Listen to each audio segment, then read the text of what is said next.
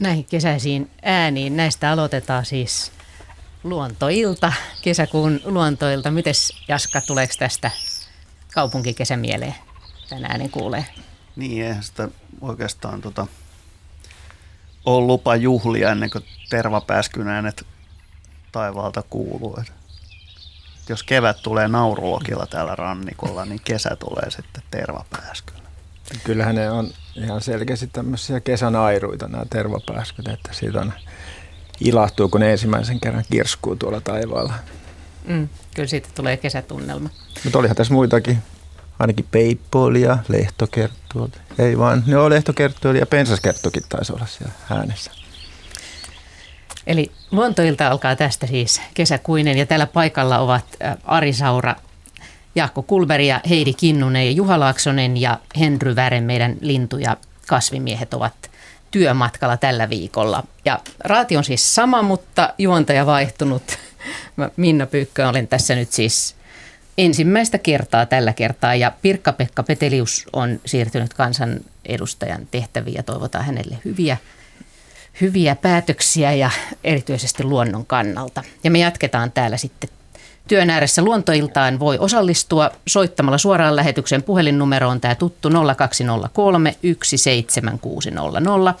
Luontoillan sähköpostiosoite on luonto.ilta at yle.fi. Perinteinen postiosoite luontoilta postilokero 79 00024 Yle. Ja sitten kuvalliset kysymykset, ne kuvat löytyvät osoitteesta yle.fi kautta luonto. Ja siellä onkin aika jännittäviä kuvia tälläkin kertaa, joita päästään sitten käymään lähetyksen aikana läpi. Mutta otetaan ihan alkuun ensimmäinen soittaja. Ja se on Ari Kokko Sastamalasta. Hyvää iltaa. Iltaa, iltaa. Joo. Ja mitä mielessä? Ää, mitäpäs tässä? Aurinko paistaa. En viitti lainata nyt Matti Nykästä, mutta ihan, ihan, tota, ihan mukavat kelit. Ja te olette lähettänyt kuvan myöskin, jossa on tota, tämmöinen kysymys, että, että onko tässä kyseessä sukeltaja ja sitten siihen liittyy tarina. Minkälainen tämä tarina on? No niin, se oli silloin, taisi olla silloin huhtikuussa, huhtikuussa kun siihen pihaan tämmöinen kuoriainen pölähti semmoinen siirtävä kuorinen kuva ja sitten askarrutti siinä, kun se oli ihan kuivalla, kuivalla maalla eikä sinne ihan vesistö olla lähellä, että mistä siihen, mistä siihen lienee sitten rantautunut, että onko tippunut, tippunut sitten jonkun linnun nokasta vai, vai mikä oli, mikä oli tota sitten syynä, mutta siinä se voitti rahautua eteenpäin, surkeasti eteenpäin. Pitäisikö sitä kuvaa vähän avata niille ihmisille, jotka ei näe sitä? Eli Jaska, No, jos mä otan tämän nyt ristikseni. Niin. se, on, se sopii sulle hyvin. Ja tämä kuvahan on nähtävissä siis myöskin tuolla Ylen Joo, nettisivuilla, mutta niille, jotka eivät näe, niin... Tässä on tota, vain hieman luonnollista kokoaan pienemmässä, äh, suuremmassa, suuremmassa. suuremmassa näkyy, näkyy tota, niin, kuva sivulta otettuna tämmöistä suuresta vesikuoriaisesta ja, ja tämähän kuuluu suursukeltajien sukuun niin, dytiskus. Ja on jät, nimeltään jättisukeltaja, eli sillä on tuommoiset sivuvakaimet hieman leveämmät, että meidän suurimpia vesikuoriaisia eräiden veden suosioiden ohella jättivesiäisten. Joo, tota, yleisin syy, minkä takia nämä temmeltää, temmeltää tota niin, terrestrisessä ekosysteemissä niin kuin eikä vedessä, niin on, on, on nimenomaan tosiaan keväisin, niin niille sattuu tämmöinen pikku vahinko, joka on ymmärrettävä, jos tietää hyönteisten näkökyvystä jotain. Ja Eli esimerkiksi jos teillä on vaikka kiiltävä peltikatto talonne päällä tai vajan, vajan päällä tai vastaavasti fiinejä autoja pihamaalla, niin molemmat näistä, näistä tota niin, kohteesta on semmoisia, että nämä vesikuoriaiset erehtyy luulemaan niitä vesi, veden pinnaksi. Ja tämä johtuu siitä, että nämä heijastaa jossain määrin ultraviolettia, ultraviolettisäteilyä. Ja meidän, meidän luontomme eläimistä, niin erityisesti hyönteiset aistii hyvin ultraviolettisäteilyä, myöskin linnut. Okay, ja, okay. ja nämä kun on vähän yksinkertaisempia tapauksia nämä hyönteiset tässä mielessä, että se on niin itsestäänselvää heille, että hyönäytä tässä on auton muoko, mu, muotoinen lampi, joka kohoaa uljasti nurmikentästä, niin täydestä menee kuin väärä raha. No niin. No, ja korentoja, korentoja siinä myöskin pörrää mielellään ympärinsä ja kyllä on pelti, peltikatot ja kyllä ne auton tapasiakin on sitten, että en tiedä kiiltääkö ne, mutta aina joskus. Joo, niissä on yleensä se pinnote semmoinen, että vaikka ne näyttäisi muuten, muuten tota epä, tai niin kuin väärä, väärän värisiltä, niin hyönteiset siltikin no niin. saattaa ajatella, että kokeillaan nyt ainakin. Ja se päättyy sitten kopsahdukseen, kun se lentotaito ei ole kuitenkaan niin. Joo, jalka siltä näytti puuttuvan, että siinä se meni eteenpäin, että, että tota, en tiedä sitten kai se, kai se sitten ravintoketjussa päätyi sitten jonkun, jonkun tuota suuhun hetken päästä. No ei välttämättä päädy, mutta Ai jaa. se on, ne erittäin aika paha hajusta tota niin, ainetta, jos niihin käydään käsiksi. Että ei, ei no kovin niin. monet linnut niihin puutu. Että tosi varisosasto saattaa kelvot. Niillä on se aika banaali, banaali toi. Niistä ei sitten hyvää hyönteisburgeria tule. No, burgerin tarvittaisiin siellä vähän lisää sitten niin kuin muitakin salaattipelillä tai ilman, tiedä häntä. Mutta joo, siis tämähän on, nämä jättisukeltajahan on on semmoinen laji, että se on Euroopan luontodirektiivin tota, lajeja, eli se on koko Euroopassa rauhoitettu. Ja, Joo, niin taitaa olla. Ja tota, tämä rauhoitus on, tai tämä direktiivilajina, tämä on meitä, meidän Suomen niin kuin jäsenyyttä edeltävältä ajalta, että tämä lajihan on, esiintyy melkein koko Suomessa ja on tyypillisesti isompien vesistöjen lajia. Ne voi Joo. talvehtia maalla, mutta myöskin myöskin niin järvissä.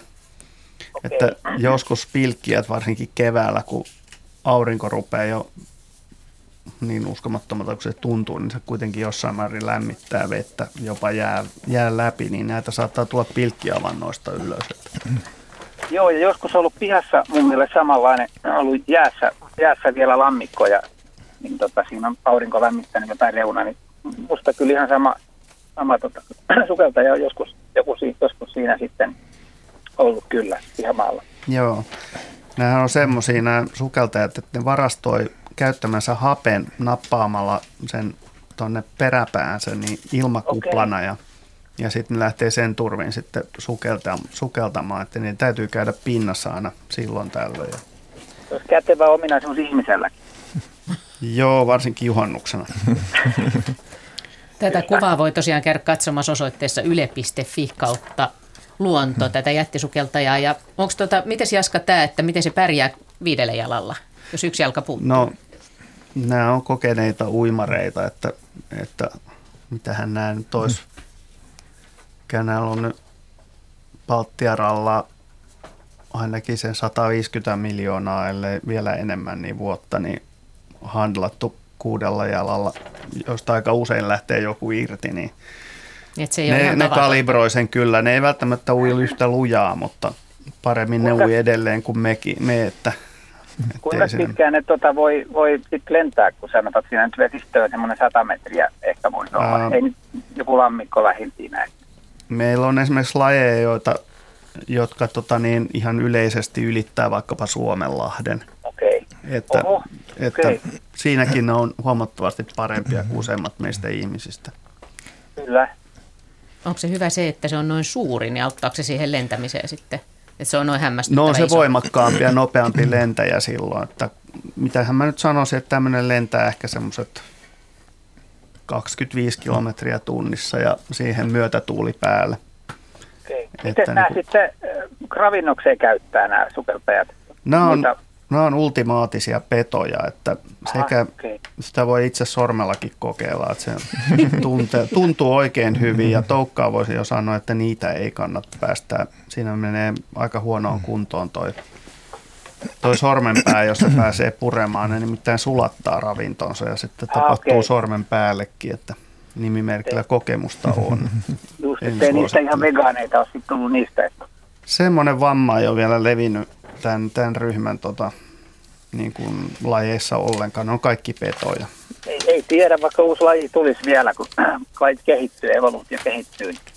No kuten sanottua, niin aika moneen Miljoona tota, vuotta miljoonaa vuoteen näin ei ole tapahtunut. Ja No niin, selvä. on. Tarina on tietenkin vielä kesken, mutta kiitos soitosta ja Kiitoksia, kiitoksia. hauskasta kysymyksestä. Ja sitten Kiitos. jatketaan eteenpäin. Seuraavana on Stiina Metsi. Hyvää iltaa. Hyvää iltaa. Joo. Ja mitä mielessä? No mulla oli semmoinen, semmoinen kysymys, mikä mä oon miettinyt useamman vuoden, on sitä, että, että pitääkö se paikkansa, että kyykäärmeet ö, siis synnyttää puussa tai pu, pu, puiden oksilla, että ne on, pennut on niin myrkyllisiä, että ne voi purra emäänsä tai sitä, en tiedä.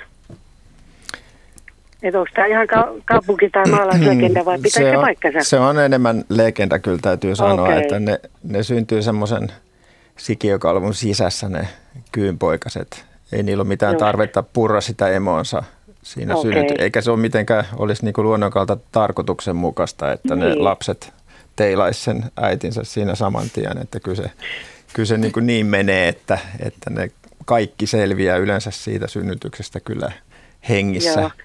Ja No, jatkaa eloa. Niin, onko sä kuullut tämmöistä Olen sitten? kuullut jo tämän saman- niin. saman tarinan, tämä on sitten tullut?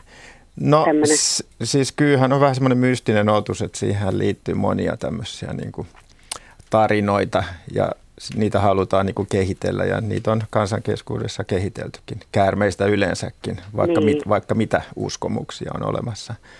Joo. Mutta kyllä se tota, mieluummin sy- synnyttää maassa ja ehkä jossain semmoisessa suojaisessa paikassa, jossain Joo. onkalossa tai tämmöisessä, missä ne poikaset sitten heti sen syntymän jälkeen on vähän niin kuin suojassa, ettei ne heti joudu esimerkiksi lintujen saalistuksen Niin. kohteeksi. Niin. Joo.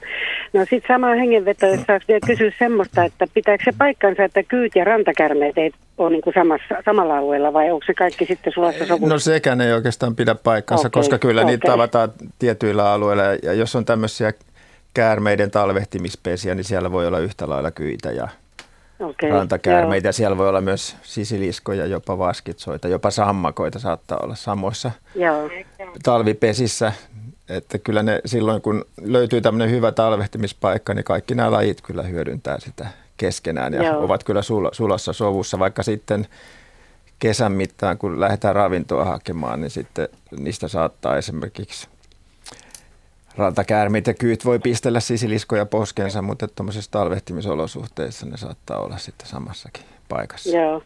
Mä asun tota, Salon Suomusjärvellä, Enäjärvellä, ihan järven rannalla ja meillä on mm-hmm. tota, tämmöinen parivuotias, kohta parivuotias vehnäterrieri ja, ja tota noin, niin, ollaan nyt vuoden asuttu tässä, tässä tota, paikassa ja, ja siellä on tar- tai noita rantakäärmeitä paljon ja, ja tota, pari on jo tavannutkin sitten siellä ja vähän hysteerinen niiden käärmeiden kanssa on ollut. Tosin mä oon vähän niin kuin oppinut elämään niiden kanssa, että on huomannut, kun anna niiden rauhassa olla, niin antaa aika rauhassa mun olla. Että, mutta se, että ja koira kun juoksee sitten, niin se hätyttää varmaan sitten niin kuin töminöillään tai muilla, niin siis pois ne sieltä. Mutta, tota, mutta tota, toi oli toisaalta lohduttava kuulla, että ei tarvitse olla siellä hirveätä ajatella, että joku niskaa putosi joku käärmettä.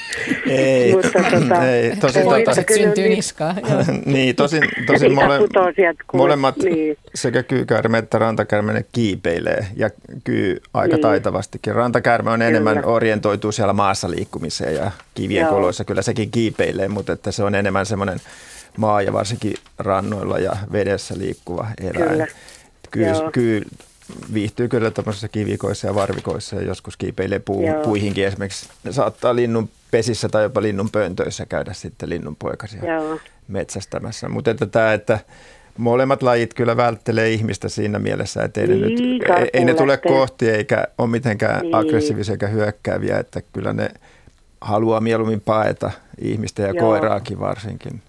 Kuin että Mutta se, että se on vaan niin hassua. Viime sunnuntaina oli ko- kohtaaminen oikein silmästä silmään, kun oikein hain tota, saunan varastosta klapeja ja siellä kato, aamulla olin laittanut ne klapit sinne ja mä oon vaan odottanut, koska mä tavataan niin oikein silmä silmästä ja, ja tota, kävin sitten myöhemmin muutaman tunnin kuluttua hakemassa sieltä, niin siellä se oli Niin, kyllä se, Ai kyy se vai, lähti kyy vai karkuun ja mä lähdin karkuun. Rantakäärme. Joo. Rantakäärme, Rantakäärme. No mutta Joo. siinähän tulee hyvää tämmöistä siedätyshoitoa Niin. sitten Ja vähitellen. kun- tulee, joo, ja kyllä sitten totta kai, kun, kun tota, ni, niitä näkee, niin niihin tottuu. Mm. Että tota, me Ottopojan kanssa oltiin lenkillä, niin oli ensimmäinen kesän rantakäärme, mutta se oli paikallaan tiellä, niin koirakaan ei reagoinut mitenkään siihen, kun se ei liikkunut. Joo. Joo. että se on vain joku, ja luen kiitos, että ei se liikkunut. Että, Joo, kyllä. Mutta että tota- kaiken kaikkiaan, nehän on itse asiassa aika hienoja luomuksia ne käärmeet ja No kyllä erikoisia tietävät, niin kuin että- omassa erikoisuudessaan Niin. ja itse asiassa ne on aika kauniitakin väritykseltään ja siltä suomukuvioltaan. Joo. Että pitää vaan Kyllä. jotenkin yrittää asennoitua niihin sillä tavalla. Että Niin, se on just, joo. Kun ei tee niille pahaa, niin ei tee mulle pahaa. näin, Niin. Näin. Ei, Näin, Näin, eikä, eikä putoile niskaan sieltä. Eikä putele niskaan, joo. Poikaset. No niin, kiitos soitosta. Kiitoksia. Joo, Hei, hei. Luontoiltaa jatketaan ja puhelinnumero, johon voi soittaa on 0203 17600 tai sähköposti luonto.ilta.yle.fi.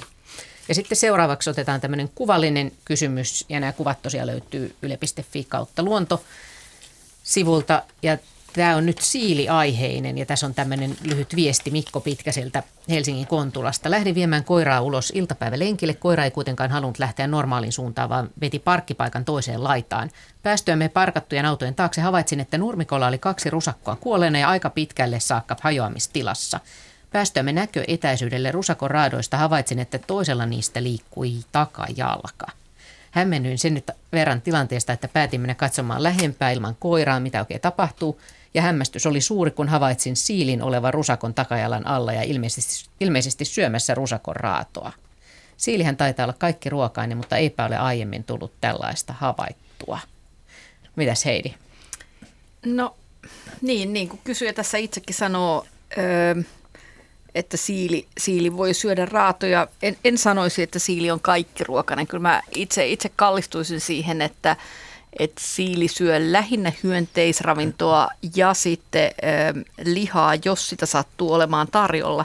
Mutta todella, koska siilin tilanne on se, että se ei lihaa juoksemalla noin kiinni saa, niin käytännössä se on tätä raadon syöntiä.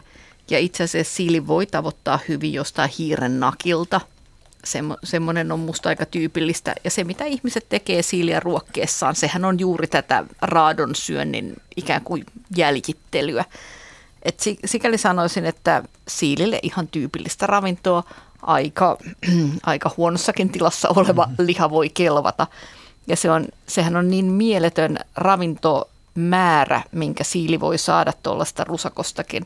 Ja sehän voi käydä sitä sitten useampaa kertaa syömässä.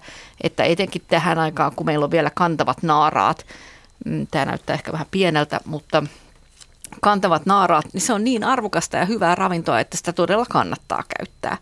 Ja toki siilit on ähm, sopeutuneet, miten mä sanoisin, ähm, syömään sellaisia juttuja, jota ihmisen näkökulmasta näyttää aika ällöltä, mutta kyllä siilin ruoansulatus kestää ja tuskin se siitä sairastuu.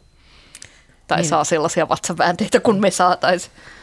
Niin, että se voi niin kuin pitkäänkin hajoamistilassa olevaa rusakkoa vielä käydä popsimassa. Varmaan, mutta toisaalta sitten, jos tuo jää tuohon päivällä, niin eiköhän sinne varikset ilmaannu paikalle ja tota, harakat, jotka syö oman osansa ja lähtee kuljettelemaan sitä raatoa, että niin Sit- niille tuppaa käymään. Sitten vielä niin kuin noissa raadoissahan siilin kannalta on suurena herkkuna niin raatokärpästen toukkia, jotka siis muutamassa päivässä kas, Kansuttaa kasvaa, kasvaa tota siihen, sen kokoisiksi, että ne on ihan makoisia herkkupaloja nekin. Niin, että syntyy tuore ravintoa mukaan, joo. Niin, Niin, niin tiedetäänkö me nyt, että mitä kaikkea se siinä, ei tietenkään tiedetä, että mitä se sieltä pistelee. niin Joo. no, noi on Kaikki, mikä irtoaa. Kaikki käy. Kär, Joo. kärpästoukathan on mitä parhainta ravintoa. Että, Mm, ne on aika rasvasia kyllä. Että ne. joo, ja siellä ne pyörii ja kiemurtelee. Ja, Ja tietysti kaikki raato, kaikin raatokuori, raatokuoriaiset myös, myös jotain lukuisia lajeja, niin Turkkilot ilmestyy paikalle varmasti muut. maistuu siilille kyllä. Joo. ihan varmasti menee Mä veikkaan, samassa. että se ei kauheasti niin kuin sylje, sylje tota kippoa noiden kovakuoriaisten suhteen. Että. Niin, että jos rusakon raato on edelleen siellä, niin voisi mennä tarkistelemaan että tarkemmin, että mitä siinä kaikkea on sille ruokana. No, Tuommoinen niin isomman isäkkään raato, niin kuin rusakat on, niin siellä voi olla pelkästään kovakuoriaislajeja kymmeniä. Ja sitten niin kuin tietysti kärpäslajisto on omansa ja siellä on sekä sellaisia lajeja, jotka elää siinä raadossa, että toisia, jotka loisii, pyrkii loisimaan tässä raadossa elävien hyönteisten toukkia. Ja, ja lisäksi on lajeja, jotka metsästää niitä kärpästoukkia. Se on hyvin tyypillinen, niin kuin, tyypillinen mm. joukko hyönteisiä. Esimerkiksi monet isot kookkaat, lyhytsiipiset tekee sitä. Ja niin, Turkilot taas kyllä. pienemmän raadon hautaa, hautaa tota lasten kamarikseen. Ei ja... se ei monta tuntia kestä, kun ne toimii. Joo, joo tosi rusakon, rusakko no ei, ei varmaan ei, ehkä, ei ehkä rusakko. Turkkilo oli kyllä paha. Mutta tämän... eläinpuma, niin hirvi on hävinnyt nurmeen yön aikana. Mut, Tämä on ikään kuin tota tämmöinen buffet-noutopöytä siilille sitten, kun se vähän aikaa muhii tuossa ja kerää kaiken näköistä muuta raadon syöjää siihen Siilille ja kaikille muille lajeille, kyllä, kyllä. että sikäli niillä on kyllä tosi arvokas tehtävä tässä. Mm, monet tässä linnuthan ketjussa. myös käy syömässä hyönteisiä kärpäsen toukkia raadoista. Joo, Näinpä. lisäksi se ei, niin kuin sitten kun siitä ei ole kuin luut jäljellä, niin senkin jälkeen on olemassa koko joukko kovakuoriaislajeja, jotka toukat sitten elää näissä luissa ja nakertelee niistä biittejä niin poispäin. Ja niillä on tietysti omat loisensa. Ja valitettavasti meillä Suomessa ei ole näitä lajeja, mutta Afrikassa esimerkiksi on koko joukko koiperhosia, jotka ää, jos joskus on ollut safarilla ja yrittänyt nostaa antiloopit sarvia vaikkapa tantereesta, ihmetellyt, että miten nämä on jäänyt näin lujasti kiinni, niin se on perhostoukkeja, jotka niin kuin liimaa sen maahan sen ne sarvet ja sitten ne sieltä maasta käy syömässä ne sarvet sisältäpäin. Elää niiden sarvien sisällä. Hämmästyttävää. Tota, sitten kysymys jatkuu vielä, että entäpä millaisia tappavia sairauksia rusakoilla, sitikaneilla, jäniksillä on ja onko niistä esimerkiksi tartuntavaaraa? No tässä kysytään koiralle. Mm, no tota, sairauksia on monenlaisia sanoisin. Ää, jäniksillä on tietysti jänisruttu, joka tarttuu ihmisiinkin. Evirahan seuraa näitä Suomessa, että jos löytää, löytää raatoja, jotka on sellaisessa kunnossa, että ne voi Eviraan lähettää tai niitä on mitään mieltä lähettää, niin, niin toki se kannattaa, koska niitä tauteja seurataan ihan tosissaan. Se on muuten nykyään ruokavirasto. Ihan oikeasti? Joo. Okei. Okay. Ää, musta tuntuu, että mä ihan vuosi sitten lähetin vielä, vielä Rusakon raadon Eviraan mielestäni, mutta joo. No ruokavirastoon voisi lähettää raatoja. Ja tota, miten se kannattaa, miten sä pakkasit sen silloin, kun sä lähetit sen? Pakataan paperiin. Pakataan paperiin, tämmöiseen sanomalehtipaperiin, jotta se imee mahdollisimman tehokkaasti sitten kaikki mahdollisesti valuvat nesteet. Et mä en usko, että pakettien toimittajat ilahtuvat siitä. Jos tota, ja sitten sinnehän pitää aina ilmoittaa etukäteen, kun lähettää jotain, ettei käy niin, että ne jää sitten viikonlopuksi virumaan jonnekin postiin mm. tai matkahuoltoon. Ei niin. Öm, mutta tästä kysymyksestä ehkä voisi sanoa, että toinen mikä on sitten ollut, on, on tämä RHD, äh, Rabbit Hemorrhage Disease, jota on ollut... Helsinginkin kaneilla 2016 alkoi ensimmäinen epidemia, jolloin niitä kuoli oikein tosissaan. On tämmöinen kaneilla oleva sairaus, hyvin ikävä, tappaa nopeasti. 12-36 tuntia tartunnasta, niin kani on jo oikosinaan. Mikä siinä on niin kuin ikävä? Eikö se ole parempi, että se kuolee nopeasti? No sanotaan näin sitten, mutta, mutta sanotaan, että se on nopeasti tappava ja kanin kannalta tietysti ikävä, että se tarttuu helposti. Ja aika tehokkaasti kyllä niin kuin vähensi kanikantaa Joo. pääkaupunkiseudulla. Tämä on ihan totta, joo. Tulareimiasta ehkä vielä täytyy sanoa se, että sehän on siitä ikävää, että se voi tarttua myös ihmisiin.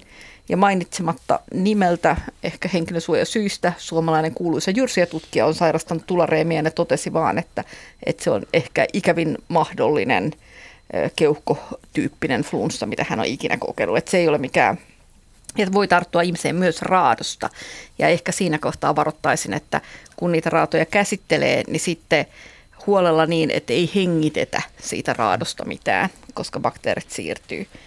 Rusakoilla on aika yleistä eimeeriä, joka tota, tappaa ne vähän niin kuin näivettävällä ja hissukseen. Ja tota, erityisesti nuorilla rusakoilla. Et esimerkiksi nämä kuvan kuvan eläimet saattavat olla sellaisia, vaikea sanoa. Ja sen lisäksi on kaikenlaisia keuhkobakteereja, jotka on hirveän yleisiä. Niin Mutta, luonnon eläimillä on aika paljon tauteja, mitä ei tunnetakaan hyvin. Tauteja, joo, tauteja on joo. paljon ja niitä on aika vähän kuitenkin tutkittu. Et sikäli tota, kaikki se, jos tulee on epäilystä mistään epidemiasta, niin kyllä mun mielestä tutkimuksen vuoksi kannattaa lähettää. Toki ensin juuri soittaa, soittaa ja varmistaa, että joku vastaanottaa lähetyksen. Tosiaan silloin, kun eläin on päällepäin bioittumattoman näköinen, niin on hyvin suuri mahdollisuus, että kyseessä on johonkin tautiin kuollut eläin. Ja silloin niin kuin kannattaa tosiaan olla räpeltämättä käsin siihen, että käyttää sitten suoraan muovipussia tai jotain Joo. tämmöistä, johon se laittaa. Ja Joo, ja ei hengitetä niitä. Joo, ja, mm. ja erityisesti sitten niin kuin, kun mennään ulkomaille, jos nähdään siellä jotain tämmöistä, niin, niin tämmöiset, varsinkin jyrsijät voi olla siis ihan paiseruton tota, niin kantajia, tai siis keuhkoruttona se kai leviää, mutta – Joo, ka- kaikki myyräkuumeet, kaikki mahdolliset zoonoosit, jotka mm. tautti, tarttuu eläimistä ihmisiin, on tyypillisesti aika ikäviä sairauksia. Että, ja jos alkoi syödä ne, niin ryöpätään kahdesta.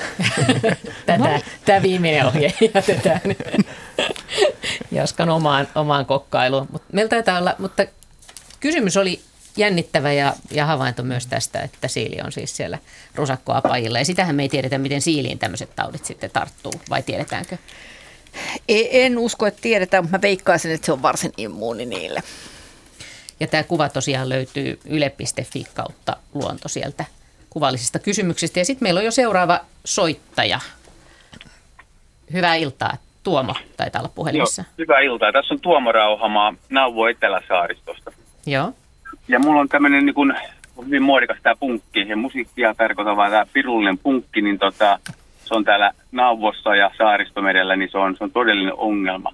Ja mun kysymys on sellainen, että kun yhteiskunnan tuella hyvin voimakkaasti äh, subventoidaan äh, näitä vanhoja karjahakojen auki, aukipitämistä ja laidunmaiden au, au, niin kuin aukeina pysymistä ja kuljetetaan sitten näitä liha, lihakarjaa saaristoon, niin kuinka tehokkaita pusseja, punkkien levittäjiä nämä karjalaumat ovat? Tämmöinen kysymys. Jaha, ja kysymys no, menee ehkä ekaksi Jaska aloittaa vai? Tota, sanotaan näin, että siellä, siellä tuskin on yhtäkään kasvillisuutta kasvavaa saarta, jossa punkkeja ei olisi. Ja mä veikkaisin, että, että jopa siis sekä lampaat että varsinkin tämmöinen niin pitkäkarvanen ää, esimerkiksi tuolla Öörössä, missä mä oon liikuskellut, niin siellä on ylämaan karja. Niin mä luulen, että tämä saattaa olla jopa hieman haastavia punkeille, koska niin, nämä nimittäin suunnistaa. Mä tiedän tämän omasta kokemuksesta, kun minua on siunattu tämmöisellä kiharalla tukalla ja Mä oon huomannut, että puukit ei pääse siitä läpi, kun ei tiedä, että mihin suuntaan pitäisi lähteä. Vai lähteekö se kiharan mukaan kiertämään? siitä tulee pitkä retki. Mutta siis ennen kaikkea niin tuota valkohäntäpeuraa ja metsäkaurista on, on syytelty tästä.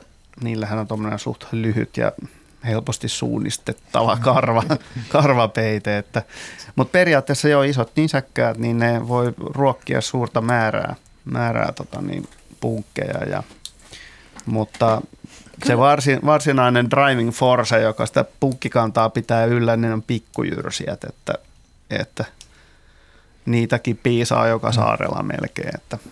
Ja voisi ajatella, että nämä, tämä karja, kun se laiduntaa ja pitää niin kuin maaston avoimena ja aurinkoisena, niin sillä voi olla niin Joo, mä olin juuri tulossa tähän. Päinvastainenkin mä olin, vaikutus. Mä olin Öörössä tuossa viimeksi, niin mm, viime viikon perjantai-sunnuntaina ja sunnun, sunnuntai vastaisena yönä. Me, me ei nähty oikeastaan niin kuin perjantaina ja lauantaina, joka oli sellaisia pitkän kuivan jakson viimeisiä todella kuumia päiviä, niin kukaan ei nähnyt siellä punkkeja ollenkaan koko niin kuin yhtäkään kahden päivän aikana. Ja sitten tuli yöllä sade sunnuntai vastaisena yönä. Ja seuraavana päivänä niitä punkkeja piisas. Ja mä oon sitä mieltä kanssa, että, että niin, tämä varsinkin karjanpito, niin se tuolla ulkosaaristossa niin hyödyttää kulkijoita siinä mielessä, että semmoinen niin tukkainen kasvillisuus, jonne punkit pääsee kuivuutta pakoon, niin kun se, se menee vähä, vähäiseksi, niin, niin tota, se on ihan selkeä hyöty itse asiassa. Että Joo, mulla Sil- on jatko tähän sillä lailla, että tota, mä ymmärrän täysin nämä kommentit ja tosiaan tämä ihan niin kuin kohtuullisen neutraali kysymys, mutta mä itse kun olen katsonut portin pielessä olevia tota, ylämaan mullikoita, niin tai itse asiassa vaimo on katsonut, joka on varmasti terävän näköisempi ja tervejärkisempi kuin minä, niin tota, hän sanoi, että se on niin kuin tuhansia niitä punkkeja näiden ylämaankarjan tota, päässä. Joo, pää on, tota, pää on se, johon ne, ne tulee. Ja se on hurjan näköinen, on valokuvakin meillä siitä, että se on niin kuin ihan, ihan niin kuin umpeensa, umpe, umpeensa muurautunut. Ja sitten mikä mielenkiintoista, niin soitin sitten tota maanviljelijälle, joka, joka tota, näitä kuljetuttaa, tosiaan subventoidusti kuljetuttaa näitä, näitä tota, saaria. Ja hän sanoi, että hän ei ole ensimmäistäkään punkkia nähnyt tota, tota, karjassansa. Ja mä kysyn kyllä myös häneltä, että käytetäänkö näitä jonkin sortin, kun ei mitään pantoja tietenkään ole, mutta käytetäänkö jonkin sortin estolääkkeitä, esimerkiksi jotain ruuassa tai tämmöisessä, mutta hän ei siihen kyllä ottanut mitään kantaa. Mutta ne on pahimmillaan on hurjan näköisiä nämä ylämankarjan päät kyllä, kun ne on muurautunut niistä punkeista. Joo, mutta tämä on ikiaikainen tota, riemu, josta olemme saaneet nauttia, että, että se, mikä, mikä on ehkä suurin syy punkkien runsastumiseen Suomessa on, on ilmaston niin, ä, lämpeneminen, että, että se on lisännyt, lisännyt tuota punkkien määriä, määrää, se on se konkreettisi juttu. Okei, jo, jossain määrin myöskin se, että niin kun, ä, metsäkaurismäärät on lounaassa kasvaneet, mikä on ihan – luontainen ilmiö sekin, niin siellä pitääkin olla metsäkauriita. Että se, että ne on ammuttu aiemmin sukupuuttoon, niin se on ollut sitten asia itsekseen, mutta sitten tietysti voi todeta, että valkohäntäpeura, niin, joka ei ole luontaista lajistoamme, niin se vastaavasti niin kyllä on, on varmasti niin kuin levittänyt puukkia tehokkaasti. Että, että toi karvo, karjan siirtely on aika marginaalista puuhaa siihen verrattuna, mitä muutamat kymmenet tuhannet valkohäntäpeurat on saanut aikaiseksi. Mitä? Joo. Mutta nämä, nämä myös kiiskee lintuihin, että, että meillä itse asiassa Suomesta on tavattu aika montakin afrikkalaista punkkilajia, mutta luojan kiitos, ne häviää sukupuuttoon aina uudelleen. niin paljon on jo vielä ilmasto lämmennyt, että niitä riesoikseen saataisiin. Että. Kyllä, ja kaksi sellaista varmaa paikkaa, jos puhutaan niin kuin bongaamisesta, että varmasti saa niin kuin – satoja punkkeja, jos viitsii kävellä muutamia kymmeniä metriä. Mun mielestä on tämä Jungfrusär on, tota, tosiaan siinä Kihdin selällä ja toinen varma paikka on Nauvo Eteläsaaristossa, niin Buuskär, eli Berghamin eteläpuolella, tunnetaan myös Sturlandet, niin on ainakin mun kokemuksen, 15 vuoden kokemuksen aikana, niin tota, kaikkein, kaikkein pahimmat punkkisaaret. Joo, varmasti, niin, niin tuommoiset kasvillisuudeltaan rehevät rantalehtoja ja muita vastaavia paikkoja niin kuin käsittävät paikat on, on varmaan riittoisimpia, koska siellä on yksinkertaisesti eläinten määrät suurempia sekä pienten, tai varsinkin pienten eläinten määrät. Siellä on enemmän syötävää, mikä tarkoittaa, että punkella on enemmän saumoja, saumoja joita löytää myös syötävää. Että. Joo. Minkä takia niitä on saaristossa niin paljon yleensä? Voiko sitä sanoa? No Joo, siis äh, aiemminhan on aina pidetty Ahvenanmaata ja, ja Lounassaaristoa hyvinä punkkialueina tai pahoina mm. punkkialueina. Ja, ja varmaan se ää, atlanttisuus tuolla alueella, eli siellä ei tapahdu äkkinäisiä ilma, pien, pienilmastollisia muutoksia säässä, vaan kun se on kerran lämmennyt, niin sen jälkeen se pysyy lämpimänä ja se lämpenee koko kesän ajan. Ja myös kosteus on suuri. Niin ilman suhteellinen, Ilma, ilman suhteellinen kosteus Joo. on koko ajan suuri, vaikka jos satanut viikkoihin, mm. niin silloin kuitenkin sitten ainakin yöllä niin kuin varsin kostea, niin kuin kaikki tuolla päin liikkuneet tietää, niin tuossa tulee aamuyöstä aika helposti märäksi, jos tuuli, tuuli tota, niin loppuu yöllä. Ja, ja sitten tilanne jatkuu niin kuin vielä marraskuussa saa punkkeja ihan näppärästi ja kuulin, että, että maaliskuussa oli ensimmäiset saatu jo, että, että Aika pitkä punkki, kausi tai puutiaiskausi. Joo, siellä, siellä viime vuonna tehtiin Suomessa itse asiassa tota kasvukausiennätys kaikkien aikojen, eli päästi jo Etelä-Puolan tasolle. Että lisää tätä. Mutta siis hurjan kuulonen toi, että noin paljon niitä punkkeja kerralla päässä. Että kyllähän tuo kuva, jos siitä kuva on, niin sehän voisi olla ihan hauska katsoa. Eli luonto.ilta, että yle.fi, sen voisi sinne laittaa. Mutta kiitos soitosta. Kohta meillä on seuraava soittaja, mutta tässä välissä on tullut myöskin tämmöinen sähköpostikysymys, että mikähän oli jo tarttui verkkooni Sauvossa viime kuussa, Esa Merikivi kysyy. Ja mitäs Ari tuumaat? Avataan Joo, kuvaa vähän tässä. Se on niin. taskurapu. Ja se on nimenomaan liejutaskurapu. Se, okay. on, se on nykyään yleistynyt, varsinkin tuolla Saaristomeren alueella. Sitä on kyllä melkein koko rannikolla meillä. Ja tämähän on semmoinen laji. Ensinnäkin se ei kasva kovin isoksi. Se on semmoinen kahden euron kolikon kokoinen maksimissaan. Niin, tässä on mittanauha vieressä, Joo, että me nähdään on, tässä kuvassa. Nyt, että... Toi kuoren läpimitta on ehkä parisen senttiä tuossa kuvassa. Ja sehän on kotoisin tuolta Pohjois-Amerikan Atlantin puoleiselta rannikolta. Ja se on tämmöinen murtovesilaji, eli se elelee siellä jokisuistoissa, missä siis valtameri ja jokivesi sotkeentuu. Ja sitten se suolapitoisuus on suunnilleen sama luokkaa kuin meidän Itämeressä. Niin senpä vuoksi se viihtyy täällä ja se on tullut alun perin laivojen painolastivesien mukana meidän rannikolle ja viihtyy täällä hyvin ja lisääntyy erinomaisen tehokkaasti. Niitä on nyt jo joka paikassa. Ja se on tullut niin kuin tämmöisenä uutena lajina tänne meidän mereiseen ravintoverkkoon. Ja nyt esimerkiksi on huomattu, että ahvenet syö niitä mielellään, kun ne on pohjalla liikkuvia pieniä äyriäisiä, varsinkin näitä liejuta, nuoria liejutaskurapuja. Mutta että mitä ne aiheuttaa sitten itse siinä muille alkuperäisille eliöille, niin sitä ei oikein tiedetä. Se on vasta nyt 2000-luvulla ilmestynyt meille. Mutta meillä on monia muitakin tämmöisiä lajeja. Meillä on esimerkiksi tämmöinen sirokatkarapu, se on siis aito katkarapu, joka on vieraslajina tullut meille. Ja sitten meillä on muutamia vieraslajikaloja, jotka vaikuttaa aika niin kuin Mikä sen tieteellinen nimi sen katkaravun oli? Kuule, äläs nyt kysy multa tuommoista. Sitten mä saattaisin tietää, mistä puhutaan. Joo, voidaan keskustella tauolla tästä. Tauolla kaivetaan tämä Mutta sen katkarapun erottaa esimerkiksi tästä meidän leväkatkaravusta, jotka ne molemmat semmoisia läpikuultavia, mutta sirokatkaravulla on siniset ranteet. Aa. Se on ne oikein semmoiset tosi kauniin turkoosin siniset ranteet, jos niitä nyt ranteeksi voi kutsua noita Saksan tyyviä, mutta että siitä sen erottaa hyvin. Mutta siis tilanne on se, että monien näiden tulokkaiden suhteen niin me ei vielä nyt ihan tarkkaan tiedetä, että loksahtaako ne ihan ilman ongelmia tänne osaksi ravintoketjua vai, vai onko mahdollisesti jotain hässäkkää tulossa sitten? No sitä ei tiedä, sehän on sitten tota pitkä prosessi, että mihin semmoiseen lokeroon ne sitten asettuu tässä uudessa ympäristössä. Yleensä nämä vieraslajit, niin tota, niille ei ole välttämättä luontaisia vihollisia, niin ne voi niin kuin vallata tietyn alueen aika nopeastikin. Mutta yleensä käy niin, että ne ensin runsastuu ja sitten ne taantuu jollekin tasolle, eli ne, se ympäristön paine sitten painaa ne tietylle tasolle.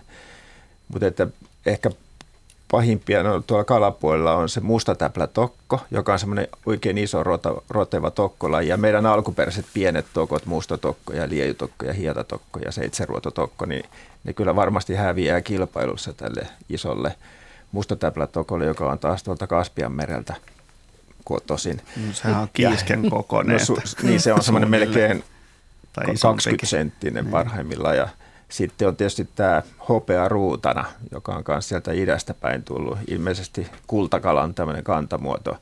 Sillä on semmoinen ihmeellinen ominaisuus, että se pystyy kloonaamaan itseään ikään kuin synnyttämään neitsellisesti jälkeläisiä naaraat. Eli sillä tavalla ne tehokkaasti – levittäytyy uusille alueille ja sitten kun ne on vallannut jonkun alueen, niin sitten alkaa vasta ilmestyä koiraita mukaan siihen populaatioon. Sitten alkaa vasta se suvullinen lisääntyminen sitten tehokkaasti. Hämmästyttävää. Se on siis hämmästyttävää. Vaihtaako sen sukupuolta? Niin. Joo. Joo. Ja taikka, ne, ole... taikka se sukupuolen muodostuminen tapahtuu siinä varhaisvaiheessa ja aluksi syntyy vain naaraita ja sitten vasta myöhemmässä vaiheessa koiraita. Mutta ne ei tarvitse, ne tarvitsee nämä hopearuutanan naaraat jonkun muun särkikalan maitia, maitia niin kuin stimuloidakseen sen oman alkion kehityksensä, mm, mutta joo. se on tavallaan semmoista kloonausta. Se on tosi nerokas tapa levittäytyä uusille alueille ja no, vallata todella. nopeasti. Yksikin naaras ruutana saattaa jonkun lammen levittää tai asuttaa jälkeläisillään. Aikamoinen ei. Tämmöistä tarinaa. On, ja tommosia tuolla on. Mm. Joo, meillähän on tullut, tulee niin kuin yleensä, kun ajatellaan nyt vesistöjen vieraslajeja, niin Mustanmeren, Kaspiameren alue on yksi lähtö. Ja sitten just sanoit niin kuin Amerikoissa tuo Joo, alue. se missä laivaliikenteet on ja kanava, kanavaverkosto laivoille tiheä, niin sieltä ne tulee. Ne Eikö tämä villasaksirapu oli Jos- sitten taas Kaakkois-Aasiasta Joo. muistaakseni vastaavista? Joo, mutta se on myös tämmöinen murto. Mutta silloin on semmoinen ominaisuus, että se lisääntyy vaan valtamerissä. Hmm. Eli se ei pysty meidän olosuhteissa lisääntyy ja sitten elää murtovedessä muuten. Mutta että nämä muut lajit, jotka lisääntyy, niin ne on tämmöisiä murtovesilajeja, jotka hyvin sopeutuu Itämeren olosuhteisiin. Luontoiltaa jatketaan ja seuraavaksi meillä on puhelimen päässä pitäisi olla Harri Tampereelta. Hyvää iltaa. Hyvää iltaa. Täällä ollaan. Joo. Ja Ja kysymyksinä on oikeastaan pari ja kun Ari tuohon lopetti, niin saa sitten jatkaakin tai Noniin. saa kuka tahansa. Mm. Meillä oli mukava kymmenpäiväinen taas tuolla Parikkalassa, jota keväisin aina käydään ja siinä Simpelejärven rannalla ollessa. Minä en ole itse kalamies ollenkaan. Syön kalaa, jos joku sen hyvin laitettuna eteen kantaa, mutta mistä johtuu, että järvi haisee kalalle ja niin sanotusti jopa sellaiselle raalle kalalle, että onko se silloin kalaisa järvi vai onko siellä joku mahdollinen levä, joka tuottaa sellaista tuoksua. Eli tota, jos vielä kerron sen verran, että kolme päivää tuolla helatorstain jälkeen Simpelejärvellä tuuli etelän puolesta aika mahottomasti ja tota, sellaista 15-20 metriä, että se sekoitti varmaan sen veden ja sitten kun tota siitä vähän selkiintyi, niin siellä sitten kyllä tietenkin tätä keltaista varmaankin männyn siitepölyä, mutta sitten siellä oli sellaista vaaleita niin kuin vaahtoa, johon sitten tavallaan koski, niin sitten siitä tuli sellaisia kuplia ja muuta. Että mistä moinen haju? Niin, tota, sitä, sitä voi, voi niinku mietiskellä, että, että äh, haiseeko kalat järvelle vai järvi kalalle. Aivan. Että kummin päin se menee. Mutta tota, mä mieluummin puhuisin tämmöistä järven hajusta tai ehkä mieluummin tuoksusta. Siis joidenkin mielestä se voi olla aika voimakaskin ja siihen vaikuttaa monet levät on semmoisia, että ne tuottaa tämmöisiä hajuaineita ja sitten monet bakteerit ja sädesienet. Esimerkiksi tämä niin sanottu mudan haju tai mudan maku, niin se johtuu tämmöistä geosmiini-nimisestä aineesta ja sitä tuottaa tietyt sädesienilajit ja aika monet bakteeritkin ja ne tarttuu nämä hajut ja maut myös kaloihin ja muihinkin vesieläimiin. Ja varsinkin tota, silloin, kun vedet lämpenee, niin nämä pieneliöt, jotka tuottaa näitä järvenhajuja, jos näin voi sanoa, niin ne lisääntyy voimakkaasti. Ja esimerkiksi tämmöisissä, kun nykyään on tämmöisiä kalviljolaitoksia, jossa se vesi kiertää, sanotaan tämmöisiä kiertovesilaitoksia, niin sieltä on hirveän vaikea saada sitä esimerkiksi sitä geosmiinin hajua ja makua pois, sitä semmoista mutamaista järven makua, joka tarttuu sitten niihin kaloihin, vaikka se kuinka puhdistettaisiin ja desinfioitaisiin se vesi, niin siinä veteen liuennutta geosmiinia on vaikea saada pois. Ja tota, mun mielestä siinä on kysymys just tämmöisistä pieneliöiden tuottamista haju- ja makuaineista, jotka sitten joidenkin mielestä se on niin kuin kalan haju, koska se Joo. tulee semmoinen assosiaatio siinä järven rannassa. Ja sitten kun Joo. haistelee sitä vettä, se vesikin voi niin kuin tuoksua ja kalat tuoksuu, ne tuoksuu vähän niin kuin samalle. Tietysti Joo. eri kalalajeillakin on semmoisia ominaishajuja, että niin kuin hyvin tiedätte, esimerkiksi kuore, eri norssi, niin se Mm, haisee ihan semmoiselle kurkulle. tuoreelle kurkulle. Joo. Haisee tai tuoksuu, kenen mielestä se on haju, kenen mielestä tuoksuu. Ää, Silakan hajunkin varmaan moni tuntee. Siijalla on hyvin semmoinen oma, omanlaisensa ovinaishaju.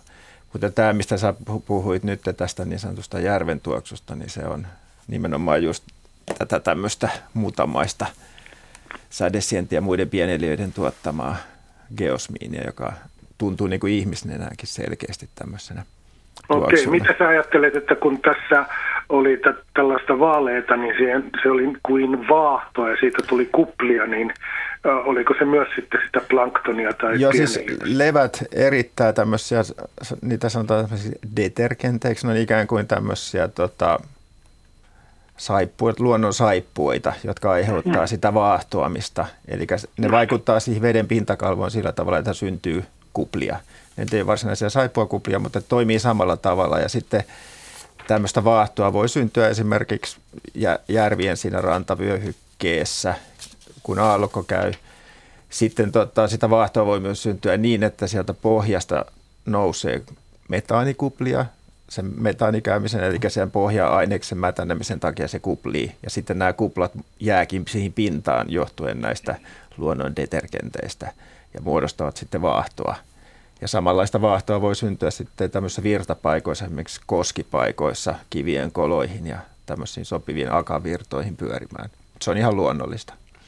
Meillä on pari minuuttia aikaa ennen merisäätä, mutta Jaska halusi jatkaa jotain. Tästä. Joo, semmoinen, missä kans kala tuoksuu, niin on noin sääsket, aikuiset yksilöt. Niitä kun perhospyydyksiin, niin massa hmm. kuolee aina välillä, niin se on aika semmoinen kalaisa, tosin ei niin hyvä tuoksu. Mutta nehän on lähtöisin sieltä järven Ja pohjasta. ne on sieltä varmaan Joo. näitä syöleviä ja niin miksei bakteereita ja kyllä, muuta kyllä. tavaraa, mitä sinne vaan joaa. Ja, ja niitähän on Suomessa yli 700 lajia. No vielä nopea kysymys. Nopea, Joo. nopea kakkoskysymys. Hiitolan joella niin kiikarin kantaja katseli, katseli siellä, ui semmoinen neliraajainen hänen mielestään ja ui mahdottomasti sitä veden pintaa ja siinä sillä uijalla oli vielä semmoinen pienempi siellä selässä, että oliko kosioreissu menossa vai tuota, mistä tämä tämmöinen johtui, niitä oli paljon. Siis vesimittari. Okei, se oli vesimittari ja sillä oli selässä joku pienempi vesimittari. Se oli koirasvesimittari. Okei, eli se oli kosiomatkalla kuitenkin. No se oli ilmeisesti jo päättänyt onnistuneesti kosiomatkassa. Selvä, kiitokset. Ja tota, niin siis vesimittareita, jotka voivat Joo. olla välillä päällekkäin ja tavoittaa toisiansa siinä vedenpintajännityksen kautta. Joo, vesimittarit ovat äh, luteisiin, vesiluteisiin kuuluva ryhmä ja, ja on tosiaan ne käyttää kahta taaempaa raajansa uimiseen ja sitten ruokailussa avittaa nämä kolmannet eturaajat. Imupillillä sitten tyhjentävät saaliinsa. Ja kesäinen näkyy, niin siinä veden pinnalla – viilettävät taitavasti. Nyt siirrytään merisäähän ja sen jälkeen jatketaan luontoiltaa ihan hetken kuluttua siis. Ja luontoilta jatkaa täällä vielä muutaman minuutin ajan ennen kello seitsemän uutisia. Ja nyt itse asiassa päästäänkin hirviasiaan. Nimittäin meillä on tullut tänne, tämä löytyy yle.fi kautta luonto, niin on tullut tämmöinen hirvivideo, joka on aika jännän näköinen kyllä. Tämä on Tenojoen ylittävistä hirvistä – Utsjoen Outakosken kohdalta. Ja tota, Antero Isola on tämän lähettänyt ja tässä on tämmöinen viesti, että Norjan puolen hirvet tulevat syksyllä talvehtimaan Tenojoen laaksoon, muuttavat keväisin kesälaitumilleen takaisin Morja- Norjaan. Havaitsin hirvet joissa seisoksimassa jään reunassa noin puolen kilometrin päässä. Kamera pikaisesti esille ja rantaan kuvaamaan siitä tämä video. Kiinnostaisi tietää, mikä ajaa hirvet jäiden sekaan. Pari-kolme päivää myöhemmin joki oli jäistä vapaa ja viikkoa ennen vahvasti jäässä – mikä määrittää siirtymäajan kohdan? Nyt jäiden lähtö oli normaalia aikaisemmin, mutta kuitenkin voisi kuvitella, että ei ole niin kiire muutolla. Samaa ruokaa on tälläkin puolella jokea ja tosiaan tässä videossa näkyy, että hirvet on, siinä on kolme hirveä hyvin heikoilla jäillä ja aina välillä lumpsahtaa sinne, sinne jäihin hirvi, mutta sitkeästi ne vaan jatkaa eteenpäin. Mitäs Heidi? Niin, no nämä reitithän on semmoisia vuosisataisia, että näyttää siltä, että siinä kuvassa on naaras ja sen ylivuotset vasat siinä ja tota, ne nyt on lähes äitinsä kokoisia siinä. Ja ne, ne seuraa sitä reittiä, jonka se äiti niille nyt opettaa. Öm, se on ehkä sillä syks, syksyllä helpompi, helpompi ö, se laukaisu, koska se liittyy lumen tuloon. Yeah. Et silloin lähtee vaellusliikkeelle, jos hirvellä on taipumus vaeltaa, mutta sit, ja kaikkihan eivät vaella, kaikki populaatiot. Mutta tässä nämä, nämä on vaeltavia ja keväällä se liittyy kasvillisuuteen ja eihän se hirvi nyt, se ei ole mikään älynjättiläinen. Toki jos se olisi niin katsonut tosi tarkkaan ja seurannut sitä vettä, niin se varmaan voisi päätellä, että, että pian se sulaa, mutta ei se sitä etukäteen oikein tiedä. Ei, ei hirveellä ole mitään erityisiä ongelmia myöskään jäissä. Se suhtautuu kauhean rauhallisesti, niin kuin itse asiassa tästä videoltakin näkyy että se ei missään tapauksessa panikoi, vaikka se sinne kylmään veteen mulahtaa. hirvet kestää kylmää vettä yllättävän hyvin, oikeastaan koskee kaikkia, kaikkia hirvieläimiä. Ja sanoisin, että yllättävän hyvin ne myös kestää tuossa heikoilla jäillä, koska toi sorkkahan on sen tyyppinen, että se, se leviää, kun se astuu tuollaiselle tasaiselle pinnalle. Kavioeläimelle toi olisi paljon vaikeampaa. Että se toimii esimerkiksi suolla, toi sorkka samaan tapaan. Voisi luulla, että toi jotenkin raapii tuota jalkaa tuo jääreuna, mutta ne on todella niin kuin rauhallisen näköisiä kuitenkin mennessään tuossa. Joo, varmaan se raapii, mutta hirvellä on paksu nahka ja se ottaa ihan hyvin rauhallisesti se näyttää ottavan, vaikka niin kuin, aika roisiltahan toi meno näyttää, että siellä tullaan niin kuin ontuen läpi. Ja, ja toi kevätjä ei ole mitenkään terväreunasta, että se, se hajoaa semmoisiksi niin sä, säleiksi niin. ja sohjoiksi, että se ei ole niin semmoista niin kuin haavoittavaa kuin tuommoinen syysjää. Niin, aivan eri asia itse asiassa. Tota, Tämä video löytyy tosiaan siis yle.fi kautta luonto ja me jäädään kuuntelemaan uutisia ja sitten palataan uutisten ja urheilun jälkeen taas luontoillan pariin. Yle Radio Suomi.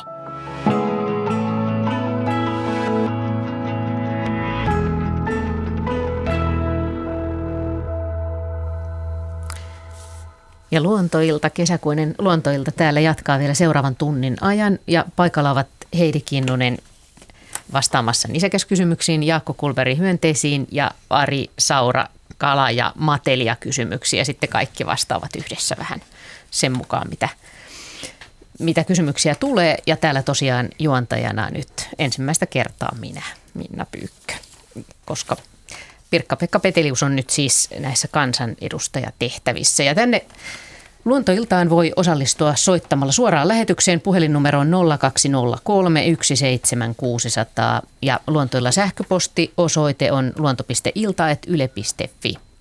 Ja kuvallisia kysymyksiä niitä löytyy osoitteesta yle.fi kautta luonto. Muun muassa tuo äskeinen hieno hirvivideo, jossa hirvet siis olivat heikoilla jäillä.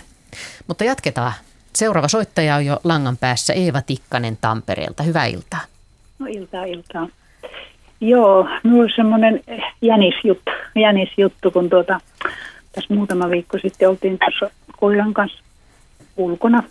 Ja tuosta mentiin semmoisen koulun, koulun urheilukentän reunaa siitä pus, puskien vierestä mentiin. Ja sitten huomasin, että siellä, siellä, siellä kentän toisessa päässä, että siellä jänis köpöttää. Ja sitten mä katsoin, no se toinen.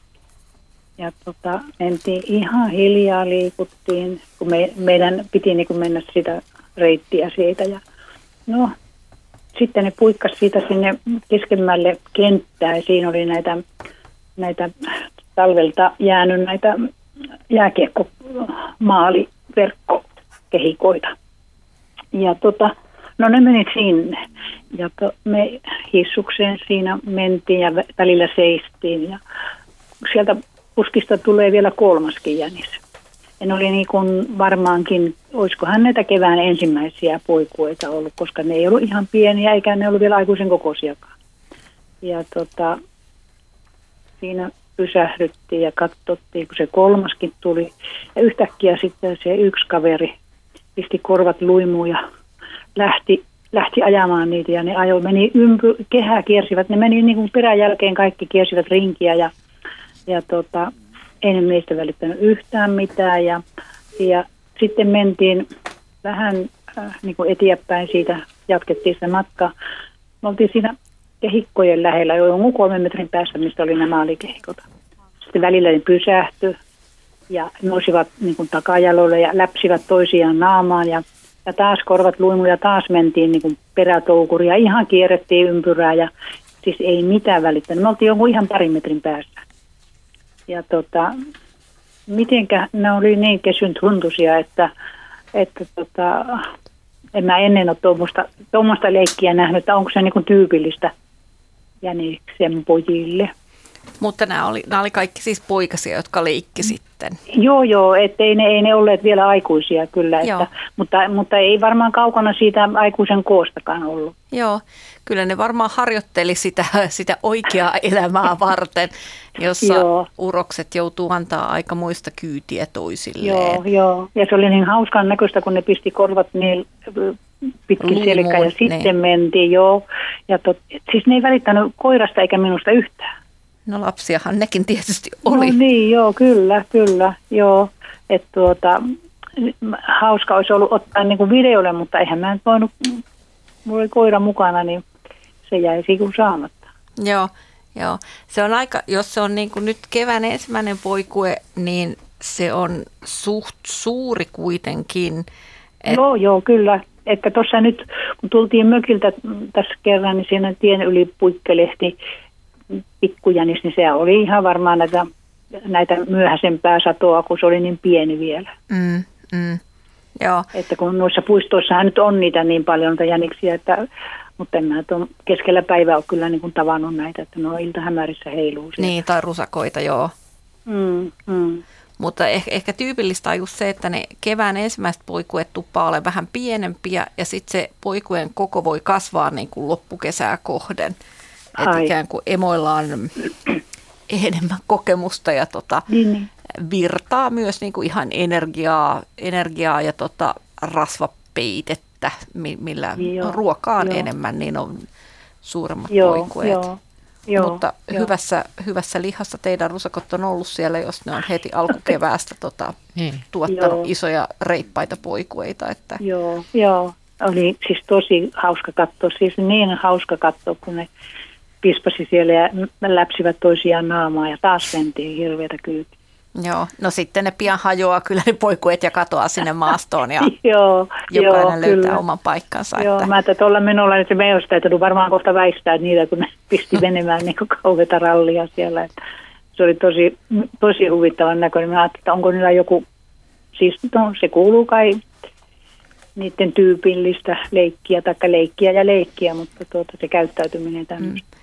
Mutta vaar, vaaraanhan ne itse asiassa saattaa etenkin sitten kaupungin ulkopuolella, jos tuollaista tota tekee, koska kyllä siellä sitten äh, kettunen poimii nopeasti. Ja tota, Joo. Et kaupungissa ehkä syntyy just tämmöinen suojapedoilta, että voi käyttäytyä joo. vähän hassustikin. Joo, joo. Ja siitä nyt on varmaan, mä tuossa kun ei ollut sama kerta menin koiran kanssa, niin tota, siinä puun jonkun kuusen juurella, niin siellä oli jäniksen vai rusakon, niin ei siellä ollut enää kuin karvat. Se oli niinku ihan luuranko siinä jäljellä vaan. Mm. Joo. Että joku, onko joku sitten jäänyt auto alle tai, tai jotain muuta, mutta tuota, kyllä niitä siellä on. Tiedättekö Joo. muuten, mistä rusakko on saanut nimensä? En. Ei. Se on venäjän kieleksi rusak. Aha. Aha. Tämä on tätä käännöslainaa. Mm. 1809 tota niin, ponnettomuuden tulosta. Aa. Aika suoraan itse asiassa. Aika suoraan Joo. otettu rusak. Joo. Mm. Joo. Mutta Joo. varmasti ollut hieno, hieno kokemus päästä tuommoinen näkemään. Oli, oli, oli. Todella oli kyllä, Joo. että ne oli niin omissa elementissä, että ei niitä häirinnyt kulkijat. Kiitos soitosta ja kiitos, tarinasta. Kiitos. Joo. Joo, kiitos. Hei. Hei. Ja seuraavaksi meillä on Sirpa Hangosta soittamassa. Hyvää iltaa. Hyvää iltaa. Joo, ja mitä mielessä? No, lokit on nyt ollut semmoinen, niin kuin sanotaan, frogetekken. En ole ikinä seurannut tätä lokin pesintää. En, en varmaan ole ymmärtänytkään, miten ne pesi tässä, mutta tässä mun asuntoni vastapäätä on tämmöinen kauppakeskus – ja siinä on tämmöinen mainostolppa aika korkealla. Ja sitten siellä on lokkipesinä. Sitä, se, se oli ihan selvä juttu. Mutta se, että miten se lokinpesintä oikein tapahtuu ja kuinka kauan sitä kestää, koska nyt unettomia öitä melkein olen viettänyt, kun olen seurannut sitä lokkien elämää, että nyt ne poikaset on tulleet maailmaan – ja niitä mä seurasin sitten parin päivän aikaan, koska tuota, ilmeisesti ne hyppäs, hyppäs lensi. En mä tiedä, miten se tapahtui, niin tässä on kattotasanne siinä myöskin. Ja sitä mä seurasin, kun ne lokit, niin kun isä ja äiti, niin ne lokkipoikaset niin kun kulki näen tämän isän ja äidin perässä tuossa kattotasanteella, mutta yksi, kaksi, nyt ne on kaikki hävinneet. Siitä meni ehkä kaksi, kolme päivää. Että onko ne niin lentokykyisiä, että ne lähtee heti sitten lentämään. En, en tiedä, en nähnyt, että niitä kukaan olisi syönyt. Tässähän on lokkeja monenlaisia, että on ilmeisesti, että onko tämä kalalokki, joka nyt niitä pesi, joka ne poikaset synnytti. Ja sitten onko ne merilokit tai mitkä isommat, jotka olisivat voineet käydä. Mutta taistelua siinä myöskin käytiin sillä tavalla, että siinä on myöskin noita naakkoja. Ja, ja siis tämä seuranta on ollut niin mielenkiintoista, että tosissaan yöunet on melkein mennyt. Jännitysnäytelmä jatkuu. Niin, se niin. on Hitchcockin näytelmä, niin mä Nimenomaan. niin, no, joo. mitäs täällä sanotaan, että mitä on Lokkien kattopesinen haasteita ja, ja mitä tässä on voinut tapahtua? No, jos mä nyt vaikka aloitan, niin se on tosiaan yleistynyt kaupunkialueella. Sehän on aika hyvä ympäristö sille lokille kuitenkin. Mm. Varsinkin just kalalogit on aika kekseliäitä ja ne mutta että myös muut linnut, esimerkiksi meriharkat pesi nykyään katoilla kyllä mielellään näistä rantalinnuista. Mutta kalalokki on itse asiassa aika kekseliäs. Tosiaan tämmöisessä mainostolpassa voi hyvin olla pesä ja se voi pesi myös vanhassa variksen pesässä puussa, vaikka yleensä lokki mielletään niin kuin lokin pesä johonkin rantakivelle mm. tai jollekin kallion koloon tämmöisen niin kuin maapesintään. Mutta tota, mä oon itse kanssa tuolla Otaniemessä työpaikalla seurasin tämmöistä kalalokin kattopesintää ja tota, se emo ruokki niitä sinne katolle ja ne sitten tota, varttuivat ihan lentokykyisikin siellä katolla asti. Ja myöskin meidän oman talon pihalla oli yksi vuosi kalalokin kattopesintä, mutta ne tuli kyllä siellä, sieltä sitten jo ennen kuin ne oli lentokykyisiä. Ne tuli alas sieltä katolta. En tiedä, laskiko ne räystäskourua pitkin sitten tai syöksyränniä pitkin maahan, mutta et yksi aamu oli sitten maassa kuitenkin. Et kyllähän ne niin kuin muutaman metrin hyppääkin aika huoletta, tuommoiset lokinpoikset, vaikkei ne vielä lentokykyisiä olekaan, että ei sitä tarvitse olla huolehti, huolehtivainen tai huolehtia siitä, että niille jotain sattuisi, kyllä ne aika pehmeästi sieltä tömähtää alas. Ja varsinkin tuommoista puupesinnöistä, niin ne kyllä tulee tömpsähtelee sieltä sitten oksia pitkin alas. Että ei ne kovin kauan esimerkiksi tuommoisessa vanhassa variksenpesässä kyllä viihdy. Ne on sen verran joo, li- liikkuvaa joo. sorttia, ne lokin poikaset kuitenkin. Joo. Niin. Sitäkö mä mietin sitä, että kun en mä ikinä niitä nähnyt, enkä, mutta tässä nyt oli niin mainio paikka seurata, että mä yllätyin myöskin sitä, kun mä ajattelin, kun lokit on niin kuin valkoisia, että ne, ne valkoisia ne poikasetkin, mutta ne oli hyvin vaaleita, ruskeita pörrösiä. No niillä on, niillä on se suoja, suojaväri, ne on semmoisia likasen harmaan ruskeita, usein Joo. mustatäpläisiä. Ne kun painautuu tota, maastossa johonkin kallion koloon, niitä on aika vaikea itse asiassa nähdä. Joo. Ne on hyvä tämmöinen suojaväri. Ja itse asiassa nuoret lokit vielä siinä vaiheessa, kun ne lentääkin, niin on tämmöisiä ruskean kirjavia. Että ne Joo. on ihan erinäköisiä. Se vaalea, vaalea sulkapeite tai höyhenpeite muodostuu sitten vasta ehkä useamman vuoden kuluessa. Ne nuoret lokithan erottaa muutama Joo. vuodenkin siitä. siitä no, niin kuin... miten, no miten pian ne sitten lähtee sitten? Miten pian ne pystyy lentämään? Kun musta tapahtuu kaikki niin hirveä äkkiä, että... No siihen se kestää useita viikkoja ennen kuin ne, Aa. että ne haahuilee. Voi vähän niin kuin karikatyyristi todeta, että ainoa, ainoa ruumiosa, joka niillä on osapuilleen niin kuin emo, emojen kokoa jalat ja siitä niiden hölmö, hölmö olemus tuleekin, että, että ne näyttää suunnattoman isojalkaisilta. Ja, mutta tosiaan lokit on, jos ajatellaan evolutiivisesti, niin nehän on, ne on tavallaan kahlaajaryhmä. Ne on sukuja, ruokkilinnut ja kahlaajat on, on yksi iso, iso niin kuin ryhmä niin sanottuja niin no, kahlaajamaiset linnut tavallaan, mutta ne on Joo. erilaisia muotoja ja lokit on varsin niin kuin evolutiivisesti uusi ryhmä ja, ja ne on tyypillisesti niin kuin rannikon tai, tai tämmöisten niin no ehkä ne on alun perin ollut nimenomaan rannikolintuja, eli ne, niissä on hyvin vähän semmoisia aitoja avomerilintuja. Niin kuin to, esimerkiksi tiirat on, saattaa, niitä voi kutsua tietyssä mielessä, että ne on enemmän avomerilintuja kuin lokit, että, että ne, esimerkiksi viettää merellä suuren osan niin kuin pesimäaikaan ulkopuolista elämäänsä, mutta lokit on opportunistisia rannikkolintuja ja niiden pesinnän tavallaan tavoitteena on niin kuin löytää turvallinen pesimäpaikka ja se on osittain niin kuin kult, tavallaan kulttuurinen kysymys niille. Että ne oppii, että hei, tämähän tuntuu sujuvan täällä kaupungissa, että kun kaksijalkaiset tyypit ja niiden piskit on vallannut heidän pesimäluotonsa, niin mennään sitten heidän katoilleen ja sitten kun ne tuntuu menestyvän, niin, niin tota, mikä ettei. Ja, ja tosiaan meriharakka on seurannut lokkien esimerkkiä vielä.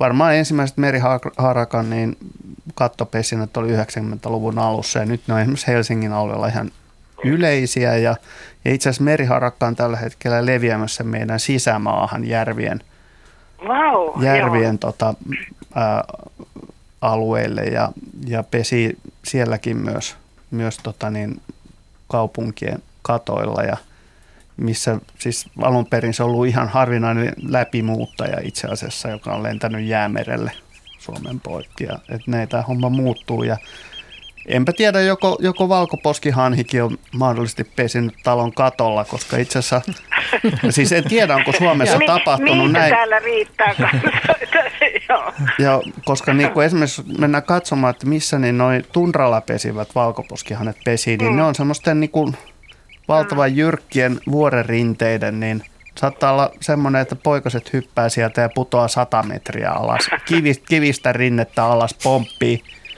No ne on höyhen palleroita ja lähes painottomia niin kuin siihen nähden, että kyllä se niin kuin pahaa tekee telkkaristakin katsoa, kun ne pomppii ne onnettomat rääpäleet sieltä niin kuin kymmeniä metrejä. Se on se niin kuin, niin kuin osutaan kallio pari-kolme kertaa ja osa ei sitten herää ollenkaan ja jotkut minuutin kuluttua. Ja Oi emo, emot kutsuu ja. sitten niitä rääpäleitä siellä alarinteessä, että tulkaas nyt hypätkää. No eh, ehkä tässä nyt ensi vuonna näkyy meriharakka. Tässähän mm. on tässä myöskin tässä pihapiirissä aika paljon on, on meriharakoita. Ja, mutta en, mä en tiedä missä ne pesi tai muuta, mutta että käyskentelevät tässä kyllä ja niitä on lisääntyvässä määrin omasta mielestäni, että, että Mut, keskellä kaupunkia. Joo, niin kuin Jaska sanoikin, että meriharakat on levittäytyneet kovaa vauhtia yllättävän lyhyessä ajassa tosiaan. Mutta kiitos, joo, kiitos joo. soitosta ja hauskaa, että ne no niin. logit on tarjonnut tämmöistä jännittävää Aivan seurattavaa joo. näin pitkäksi kyllä, aikaa. Kyllä, Meillä Ei on itse asiassa... ole kerennyt katsoa. no niin, ai niin jännittävää. Joo. Tuota, joo. Meillä on tullut myöskin tämmöinen kuvallinen kysymys meriharakasta ja tämä on hyvin hauska. Tässä on teksti myös mukana. Aija Salovaara Kotkasta kysyy, että seurasin kun meriharakka saalisti nurmikolta matoa nappaamalla sitä päästä kiinni ja vetämällä. Mato pisti sinnikkäästi vastaan, venyi ja venyi ja näytti, että katkeaa ihan justiinsa. Yksi kaksi se lopahti kolosta, se lopsahti kolostaan ja meriharakka imaisi sen massuunsa. Jäin ihmettelemään, että miten mato pystyy pistämään vastaan, kun lintu sai vetästä aika riippaasti ennen kuin se irtosi. Ja kuka tähän osaa vastata? Miten kastemato, kasteliero pystyy no, pitämään koloreunasta kiinni? Matelijat ja käärmeet ja madot on mulle niin kuin sälytetty, niin aloitetaan nyt sitten tästä madosta. Eli tässä on kasteliero tosiaankin jota se meriharakka vetää sieltä kolostaan. Ja, tota, sehän kuuluu näihin harvasukamatoihin meillä.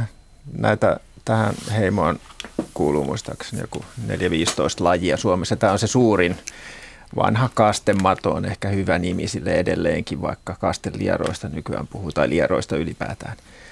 Niin tota, tämä harvasuka nimitys jo kuvastaa hyvin sitä, eli sen tota, näissä ihojaokkeissa on tämmöisiä tota, aika jäykkiä sukasia, joilla se pystyy takertumaan sinne kolonsa sisäreunoihin. Ja varsinkin se pyrstöpuoli, jonka se pystyy vielä litistämään sillä tavalla niin kuin litteäksi, niin se tarttuu erittäin tiukasti sinne, sinne tota, sen madon koloon. Ja se on sen, niiden sukasten avulla se myös pystyy vetäytymään tosi nopeasti sinne koloon. että jos kasteisella säällä tai sateessa liikkuu nurmikolla ja näkee niitä kastematoja ja sitten vähän häiritsee niitä, niin ne sujahtaa niin kuin ihan sekunnin sadasosassa sinne koloonsa juuri näiden sukasten avulla.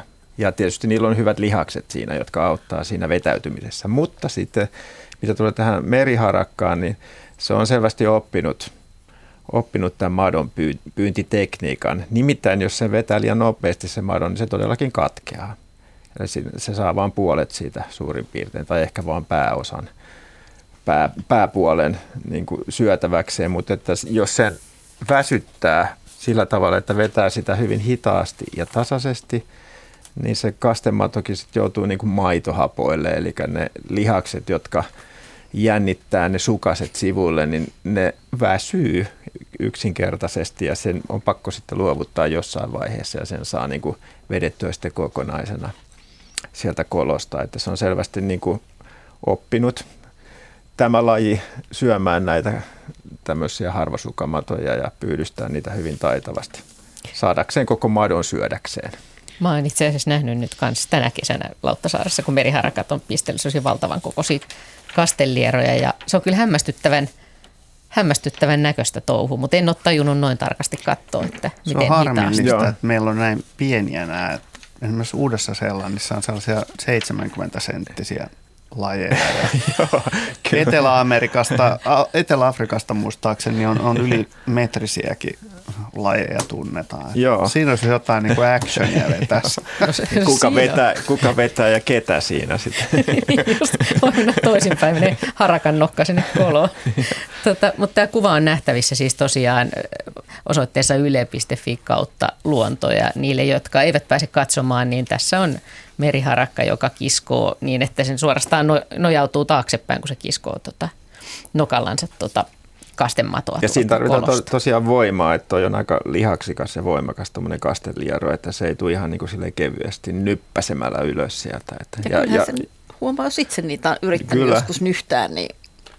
Se on tosi vahva. Mutta mm. Joo. Meriharakka on kyllä todella, todella voimakas lintu kokoiseksi. Että sehän, kun se availee erilaisia näitä simpukoita ja muita hommikseen, niin se on, se on melkoinen tuon klyyvarin käyttämisen suhteen. Ja, ja, se on myöskin lintu, jota muiden niin. kahlaajien ja tiiroja ja tuommoisten poikaset sietää varoa. Että Eikö se ole osterin syöjä? Oyster catcher, joo. joo. Tai se pyydyste. kertoo pyydysteestä, Pyydyste. mutta minulla on niin. voimakas epäilys, että se ei vaan huvikseen keräile niin niin. Saako myös syödä kyllä, kyllä. huolimatta. Tämä epäilijä oli siis Jaakko Kulberg ja mun paikalla ovat myöskin Ari Saura ja Heidi Kinnunen ja kyseessä on siis luontoilta ja tätä jatketaan vielä runsaan puolen tunnin ajan. Tänne voi soittaa puhelinnumeroon 020317600 ja sähköposti on luonto.ilta.yle.fi. Ja meillä taitaa olla seuraava soittaja Jukka Hyvinkäältä. Hyvää iltaa. Iltaa, iltaa ja Jokke olen enkä Jukka. Jokke, no niinpä oli. Se on kirjoitin huonosti. Joo, ei, joo, joo. ei hämminkiä tota, niin olisin kysynyt noista Sykärijärven matikoista, kun ne on tota, melko keltaisia. Mistä johtuu? Se on semmoinen pieni matala järvi kuin Sykäri, se on Hausjärven ja Hyvinkään rajalla ja mä oon saanut Joo, katiskalla sieltä muutamia mateita, niin tota, ne on melko kellertäviä. En ole arvannut syödäkään. Ei se varmaan tota makuun vaikuta se väri mitenkään. Se ma- maadehan on hyvin tämmöinen monimuotoinen laji ja, ja usein tota, se on semmoinen tummavetinen järvi, eikö niin? Oh, Joo, kyllä. Et se, se, ja melko matalakin, ei mikään kyllä. kovin syvä, niin tota, ne ympäristö vaikuttaa tosi paljon niiden kalojen väritykseen ja tietyissä, tota, jos tämmöisissä tummavetisissä järvissä, niin ne voi olla – niin kuin selkäpuolelta aika tummia, mutta vatsapuolelta melko kellertäviä. Ja sitten tämmöinen ominaisuus sitten tietyssä järvessä, kun elää se tietty madepopulaatio, niin se periytyy tietysti siellä tietyt ominaisuudet ja värit, värit on nimenomaan tämmöisiä helposti periytyviä ominaisuuksia, niin sen takia näyttää siltä, että kaikki mateet on samannäköisiä ja samanvärisiä ja voi poiketa hyvin paljonkin jonkun naapuri vesistön mateista, mutta ei se niiden makuun tai syömäkelpoisuuteen niin vaikuta mitään se väri. Maksasaurautta ei tarvitse epäillä. No siis ei, ei. Siis kyllähän kaloilla voi tosiaan olla keltatauti. Jaska tuossa viittasi maksasairauteen ja silloin ne saattaa olla kelertäviä sen takia, mutta jos kaikki mateet on tällaisia, niin siinä ei ole kyllä mistään sairaudesta kysymys, vaan Joo, ihan ne mitä mä oon saanut sieltä, niin ne on, ne on semmoisia keltaisia. Joo. Täällä lukee tästä järvestä, että niin. tämä on siis hyvin matala, keskisyvyys 0,6 metriä ja suurin syvyys 2,5 ja tämmöinen tota, Joo, joo siinä se Joo. taisi ollakin. Se on- joo, se on runsas humuksinen järvi. Joo, Joo, kyllä. kyllä. näin on nimenomaan näin. Joo, se oli oikein muistettu, muistettu Joo, sitten. ja kuha, kuha pärjää siellä hyvin, sinne istutetaan kuhaan, niin tota, se kasvaa tosi hyvin siellä. Joo, se on sitten varmasti aika reheväkin, että siellä on sitten muuta särkiä, kalaa ja ahventa kuhan Kyllä, siellä on tosissaan joo, paljon ja on huhu kertonut, että olisi kuha ruvennut jopa lisääntymään siellä. Joo, no ei siihen varmaan mitään esteitä siellä ole, jos näin on, että siellä on hyvät Joo, olosuhteet kyllä. Joo, tänä keväänä tuli kuha aika hyvin. Joo, no se on hauska kuulla. Okei, kiitos tästä. Kiitos. Eli jos kaikki on keltaisia, niin ei hätää. Ei, ja sehän on, se mateen nahkahan on semmoinen kirjava, että ei se kauttaaltaan ole keltainen, vaan se niin kuin korostuu siellä vatsapuolella ne vaaleat värit ja selkäpuolelta ne on tummat. Ja sehän voi olla hyvin semmoinen leopardikuvioinen ja jokaisella mateella on yksilöllinen se kuviointi, että ne voi vielä poiketa niin kuin se kuviointi toisistaan, mutta perusväri usein samassa järvessä on kaikilla mateilla sama. Meillä on seuraava soittaja Visa Nokialta. Hyvää iltaa. Iltaa. Ja mitä mielessä? Lähinnä olisin kysynyt mäyrästä. Mä olin tänään kello 15 kieppeillä niin menossa tuossa Nokian Koskenmäessä niin bussipysäkille ja seisoin pysäkillä, niin mäyrä käveli suurin piirtein mun päälleni. No, metri puolitoista matkaa. Ja se on ihan, ihan omakotialuetta ja sen on kerrostaloja hyvin lähellä, että onko se normaali, että mäyrä liikkuu noin iltapäivisiin ja etenkin tämmöisellä asuntoalueella? Mm. Mitäs Heidi? No ei ole normaalia. Ne. Ei, ei kyllä, kyllä mäyrät on yöeläimiä ja liikkuu lähinnä öisin. Ähm, Joo, Mitäkäs- niin mä oon ajatellut, mä oon pitkään metsästä, metsästänyt ja tota, mä en nähnyt mäyriä kuin vanhojen talojen noissa tota, noin kivialoissa ja sitten jossain maakuopissa, mutta en koskaan tuollain kävelevän keskellä asuntoaluetta. Ja se ei ollut edes kiireinen tai jotenkin niin, että se olisi hätääntynyt jostain tai joutunut Ei, pois se ajatuksi. tuli, tuli lyllärisi omaa vauhtiaan sieltä, että kun se huomasi mut, niin sitten tuli tietenkin kiire. Mm. Et se lähti, lähti juokseen sitten sitten tämän Orlinkarun yli. Yli sitten me, meni muutaman pihan kautta ja hävisi sitten semmoinen pikku, pikku metsälampareeseen. Joo, en mä oikeastaan osaa muuta, muuta sanoa, että olisiko jäänyt yö syystä tai toisesta lyhyeksi tai yksilö jotenkin nälkäinen, että sillä olisi tarvetta vielä niin kuin lähteä ravinnon hakuun. Siis kesäyöhän on Joo, niin älyttömän joo. lyhyt, että sitä, sitä pimeää aikaa on niin rajallisesti, että no vähän samalla kuin siilejä saattaa joskus tavata keskellä päivää liikkeellä. Joo, kyllä, niin kyllä. Eh, ehkä olisi tämmöinen ravinnon haku kuitenkin meneillään. Joo, se näytti kyllä ihan hyvä kuntoiselta, että se oli ihan hyvän näköinen turkki, mitä mä kerkesin katsomaan. Ja tosiaan liikkeissään todella nopea, että se oli ihan sillä voimissaan vielä. Joo.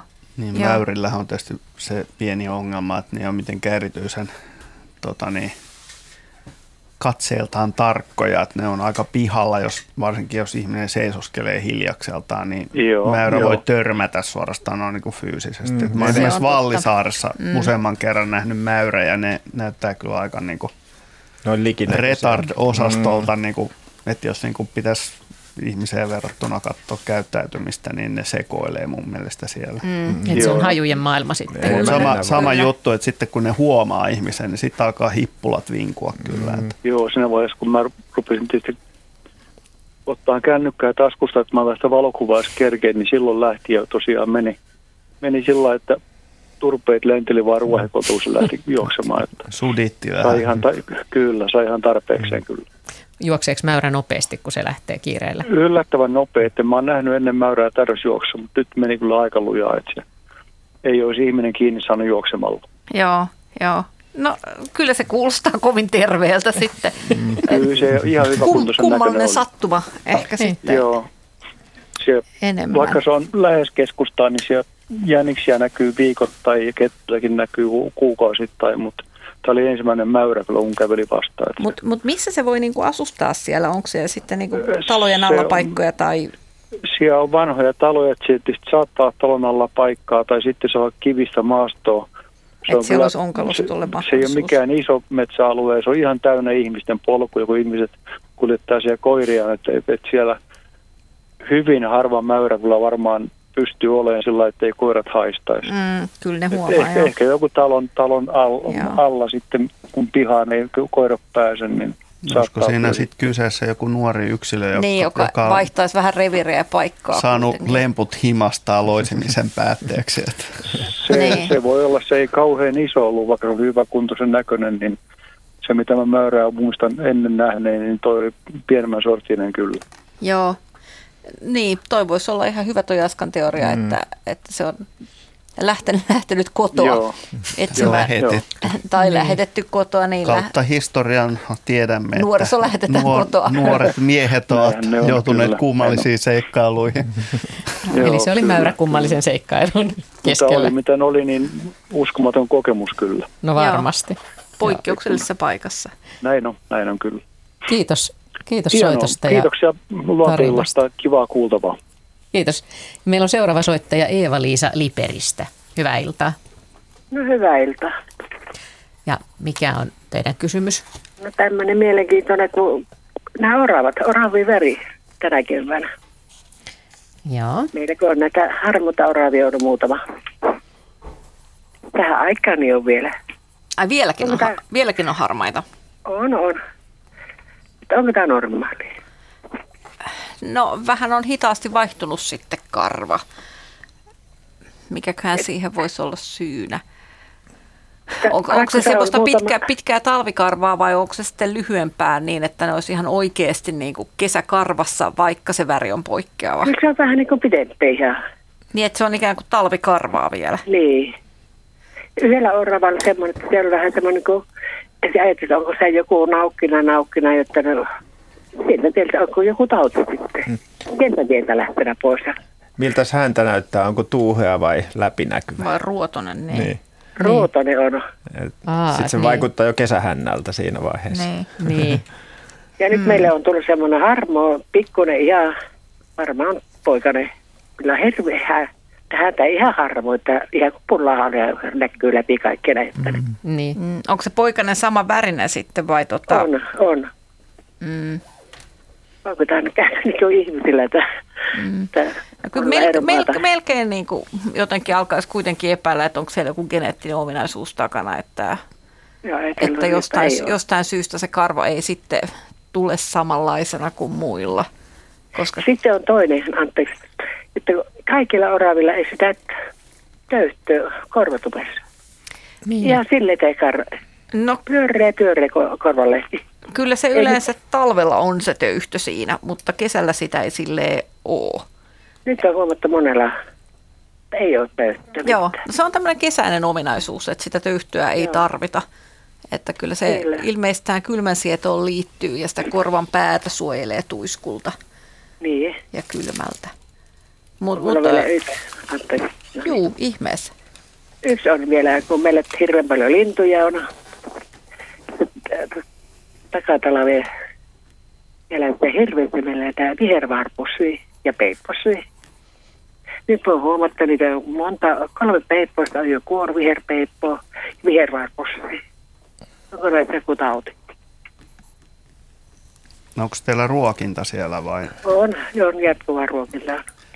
Ei kannattaisi pitää kesällä ruokintaa, koska Joo. siis viherpeipolle, vi- viherpeipot esimerkiksi, ne tuossa muutama vuosi sitten, niin niillä oli tämmöinen tota, ää, virussairaus, joka Niin, tappoi noin 90 prosenttia Suomen viherpeiposta, mikä ei johtanut Kyllä siihen, että se on meidän punaisessa kirjassa erittäin uhanalainen tällä hetkellä laskennallisista syistä. Ja, ja tota, juurikin tämmöiset ruokintapaikat, niin vaikka noin siemensyöt ihan mielellään siellä kesälläkin saattaa käydä, varsinkin jos tulee vähän viileämpää keliä, ja niin, aina. niin kun siellä ei ole sitä lunta ja pakkasta, joka pitäisi nämä pien hitutihveröt, bakteerit ja virukset kurissa, niin hitutihveröä muuten ehdotettiin muinoin viruksille nimeksi. Eh, ihan oikeasti? Kyllä, joo. Oi, Se, kyllähän se kieltämättä aika, aika säälittävän pieneltä kuulostaa, mutta nämähän Joo. ovat tietyissä olosuhteissa, kun on tarpeeksi lämpöä, niin vaarallisia, vaarallisia tapauksia. Ja, ja tota, varsinkin kesäisin, niin se on ihan suositus, että kun, kun kelit lämpenee, niin se ruokinta lopetettaisiin juurikin tämän tautivaaran takia. Ja, Näin pitäisi olla, mutta Niitä on kyllä mukava ruokkia, joo, mutta näin, näin, mm. kun itse on näitä, mielellään kahtoo näitä seuraavaa, niin No kesätaukoa ja sitten taas kun kylmenee, niin sitten. kylmäksi ottaa itse nyt tota kiinni ja nyt loppuu sitten. Mutta tosiaan tämä orava puoli Pohjois-Karjalassa ollaan Liperissä ja oravien väritys, niin minkäs verran ne Heidi voi vaihdella ne oravien väritykset niin kuin yksilöiden välillä? No oravilla tavataan itse asiassa har, harvinaisen paljon kaikenlaista laista hassua väriä, että sen lisäksi, että meiltä on niin perinteisesti kuvattu semmoinen tum, tummanruskea äh, kuusiorava ja punaisempi mäntyorava, niin oikeastaan sen lisäksi meillä tavataan ihan mustia oravia, sitten meillä on ollut muutamia tämmöisiä vaaleita ja albiinoja, sitten on tämmöisiä ihan lehmän kirjavia ollut, jossa on musta ja valkoinen sekoittunut ja sitten valkoinen ja tämmöinen punaisen ruskea perinteinen sekoittunut. Et oikeastaan aika hämmentäviäkin värikombinaatioita on viime aikoina kuvattu. Ja vähän ollaan mietiskelty tätä, että onko se, onko se jotain uutta vai johtuuko se siitä, että ihmisillä on kännykkäkamerat ja ne saa ikään kuin kiinni ne Niin. erikoisuudet. Että aikaisemmin vaan niitä kuvia ei ehtinyt näpsiä, mutta nykyään, nykyään niitä kuvia aika paljonkin näkee Joo. ja aika hassuista kombinaatioista. Ja kyllä ne tuntuu perinnöllisiä olevan, koska niitä on usein sitten tavattu samalla seudulla lisää. Hyvä. Kiitos soitosta. No, kiitoksia. Ja Hyvää otetaan tähän väliin, väliin valokuvakysymys. Tänne on tullut sähköpostilla tämmöinen et, kysymys, että tässä on vähän kuin haalistunut nokkosperhonen. Näitä erittäin nopeasti lentäviä perhosia vierailee syreeneissä. Yksi saatiin kiinni ja kuvaan. Perhoskirjamme ei anna vastausta tähän. Pekka Hurskainen kysyy. Ja Jaska, sä näit tämän kuvan, niin mikä siinä on? siinä on ohdakeperhonen, jolla on tällä hetkellä Euroopassa niin poikkeuksellisen suuri vaellus, vaellusvuosi. Ja kyllä se ehkä siitä kirjasta löytyy, mutta se on luultavasti hieman rehevimmillä väreillä siinä, että Niin ei näin haalea kuin... ei ole näin Joo. haalea. Kaikissa kirjoissa tykätään aina laittaa todella hyväkuntoisia yksilöitä malliyksilöiksi, mutta varsinkin tämmöiset vaeltavat lajit, niin niissä on aika paljon yksilöitä nimenomaan keväällä, niin, jotka ei ihan täytä kaikkia niin kuin värivaatimuksia, mitä kirjoihin päätyvät yksilöt tai mitä niiltä edellytetään. Ja, ja tämä on aika monen lentäjä tämä, tämä ohdakeperhonen. On tässä itse asiassa ihan viime vuosina, tai ei sit ole varmaan kuin parin vuoden sisään on selvitetty, että missä itse asiassa Länsi-Euroopan ää, ohdakeperhosten talvehtimisalue on.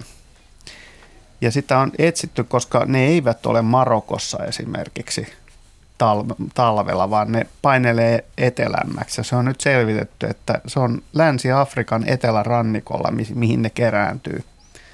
Ja tämä tarkoittaa sitä, että odakeperhosen muutto matka on pidempi kuin monarkeilla, jota on pidetty niin kuin tähän mennessä niin kuin kaikkein pisimmän matkan lentävinä perhosina, niin kuin muut- muuttavina perhosina.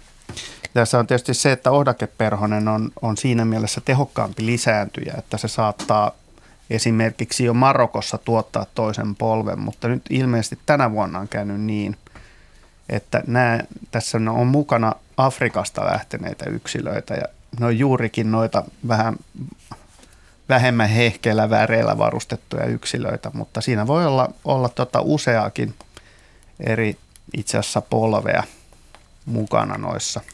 Mutta siis tämä, esimerkiksi tämä yksilö, minkä Pekka Hurskainen on kuvannut, niin tämä on voinut tulla jopa Afrikasta. Kyllä joo. Todennäköisesti on tullut Afrikasta, mutta onko tullut Marokosta vai, vai tota, niin sitten ihan etelä, niin kuin Saharan eteläpuolesta Afrikasta, niin kumpikin on ihan mahdollista. No mutta onhan se ihan hämmästyttävää. No joo, kyllä. Tämä on, tämä on hyvin yleinen ilmiö niin kuin Sub-Saharassa, eli siis tuolla Saharan eteläpuolisen Afrikan alueella ja myöskin, myöskin Marokossa niin kuin tämmöinen vaeltavien lajien niin kuin esiintyminen. Se on eräänlainen elämäntapa, mikä ehkä on niin kuin hyvä ymmärtää siinä tavalla, kun monesti meillä ajatellaan, että, että talvi on se, niin kuin, se haastava vuoden aika. Mutta niin kuin laajassa mittakaavassa se on itse asiassa ollut enemmänkin se kuiva kesä. Ja, ja nämä, nämä tota niin, näiden elämäntapa on se, että, että pyörittääkseen tätä omaa kehityskulkua, niin, niin ne keväällä lähtee kohti pohjoista ja vastaavasti ylös vuoristoihin. Ne tekee molempia. Esimerkiksi Hoggarilla ne lentää, joka on tämmöinen hyvin korkea, Hoggar ja Tibest, jotka on tämmöisiä niin kuin, vuorista, jossa on jokisysteemit. Siellä on ainakin aikaisemmin ollut jopa krokotiileja niin kuin näiden Saharassa, Saharan eteläosissa niin kuin olevien vuoristojen luona, niin siellä on koko joukko niin kuin tavaraa, joka kiipeää vuorelle kesäksi, jotta niin kuin saavat jotain syötävää. Ja, ja tämä homma toimii orkeperhosella sillä, että ne matkustaa koko ajan yhä pohjoisemmaksi ja pohjoisemmaksi. Se seuraa tavallaan sen kevään aspektia, että ne on kevään perhosia. Ja sitten kun päivät alkaa lyhetä ja uudet sukupolvet valmistuu loppukesästä, niin ne katsoo, että jaha, päivä lyhenee, on aika. Ja sitten lähdetään val- valumaan ja Odakeperho on hyvin niin kuin, esimerkiksi amiraaliperhoselmella, joka on myös samanlainen laji, mutta ei, ei niin pitkä matkan muuttaja, niin se menee meillä Välimeren alueelle pääsääntöisesti. Niin äh, Odakeperhonen, äh, se häipyy käytännössä jo niin kuin lokakuun alkupäiviin mennessä yleensä niin kuin kokonaan Suomesta pois tämä, tämä meillä kuoriutunut syyspolvi. Ja sitten tota niin, painelee kohti etelää ja, ja veikkaampaa, että tuskin kauheasti lisääntyy enää suuressa mittakaavassa syksyllä etelämpänä tuolla, vaan painelee lisääntymään, tai siis lisääntyy kyllä, mutta menee Afrikkaan saakka. Ja nämä on siinä mielessä poikkeuksellisia perhosia, että nämä ei välttämättä tarvitse edes niin kuin suotuisaa tuulta, vaan nämä, jos on paine lähteä, niin ne menee vaikka vastatuuleen. Mutta erityisesti niin kuin tämmöisissä sopivissa ilmavirtauksissa, niin näiden, näiden tota, niin muuttotilanteet voi olla semmoisia, että ne näkyy esimerkiksi tutkissa todella hyvin. Ja Meneekö ne niin kuin ylhäällä vai alhaalla vai onko sekä, se tuulen Sekä mukaan? että, mutta mä muistan yhden vaelluksen äh, 90-luvun olisiko se ollut 9, se oli muistaakseni 98, niin kun oli iso, keväällä iso ohdakeperosvaellus ja mun tanskalaiset kaverit lähetti sähköpostia, että nyt tuli, kun se oli tiedossa, että tulee isoja määriä, ne ilmoitti, että nyt tuli Tanska täyteen tänä, tänä aamuna. Ja sitten mä ajattelin, että ehkä seura, seuraavan päivän niin iltana niin voisi tulla Suomeen. Ja sitten mä aamulla Tvärminnen biologisella asemalla, ää, eläintieteellisellä asemalla niin kuin heräsin ja katoin ikkunasta pihalle ja kaikki aseman pihalla olevat voikukat oli täynnä tätä niin kuin sekä gammayökköstä että, että tota, ohdakeperhosta. Ja se tarkoitti sitä, että ne oli lentänyt koko yön. Ja sitten kun oli, oli tota niin, kavereita, jotka niin, meteorologian laitoksella tuolla niin kuin, niin kuin tutkii säätutkilla hyönteisten liikkeitä, niin sieltä tuli vaan maini, mainittiin, että niitä oli niin kuin, perhosia oli ollut niin kuin todella korkealla, tai siis hyönteisiä. Ja oikein ihmeteltiin, että kun se on ollut aika iso kokoisia, että jokaisesta perhosta näkee että niin yksilön periaatteessa kaijussa. Ja no, jos sä lennät kilometrin tai puolentoista korkeudessa – niin tuolla ylhäällä, niin sehän tarkoittaa, että oikeastaan sä näet auringon koko ajan hyvin selvästi. Ja, ja päiväperhoset, nämä vaeltavat päiväperhoset, niistä tiedetään, että ne muuttaa myös öisin. Et eihän siellä täysin pimeää tähän aikaan vuodesta ole tuolla ylhäällä. Hämmästyttävää. Joo, se, se oli melkoinen matka, että Tanskasta tulla alle, alle vuorokaudessa. Niin kuin. No siinä kohdassa säkin olit varmaan vähän hämmästynyt. No mä en odottanut. Mä odotin, että ne olisi niin. ollut niinku 12 tuntia myöhemmin, mutta... Sen verran sen. Siellä oli hyvä myötätuuli myös ehkä apuna. Joo, ja se, niin. se oli jännä. Mä samana päivänä mä gamma kattelin illalla. Ne, ne tuli aikaisemmin jo niin, niin kuin tänne edellä näiden odakeperhosta. Ja mä, mulla oli semmoinen viiden metrin niin kuin kahden omenapuun väli, jossa mä laskin, että montako gamma tulee etelästä ja menee pohjoiseen. Ja, ja mä tein joku 15-20 laskelmaa. Niitä tuli niin kuin 40-70 yksilöä, meni sitten viiden metrin matkalta ohi minuutissa. Niin tästä voi sitten laskeskella, että kun se on sitä samaa menoa vaikkapa nyt puoli kilometriä ylöspäin, viiden metrin matkalla on tuommoinen määrä, niin montaksi niitä tuli siinä yönä Suomeen? Aika, aika monta. Että on vähän samanlainen juttu, kun, se, kun Ronaldon silmäkulmaan tuli se yksi yökkönen ime, imeskelemään, niin Hikipisaraa, joo. Ne tyypit oli edellisenä yönä tehnyt stadionin kokoisen perhospyydyksen jättämällä valot sinne. Ilmeiseksi, ilmeisesti niin, että ihmiset ei pääsisi hipsimään yöllä ilman lippua stadionille. Siellä oli sitten vähän se. Perhostarinoista eteenpäin. Jorma Ulkosaaristosta on, on seuraava soittaja. Hyvää iltaa. Iltaa. Ja mitä kysymys koskee? Kysymys koskee vesiliskoa. Tämä on 49. kesä, kun mä istun, istun pielellä puolentoista hehtaarin saarella edessäni on horisontti, tahtoo sanoa, sen takana on, on Viro. Ja lähimpään saareen on matkaa varmasti paristaa metriä.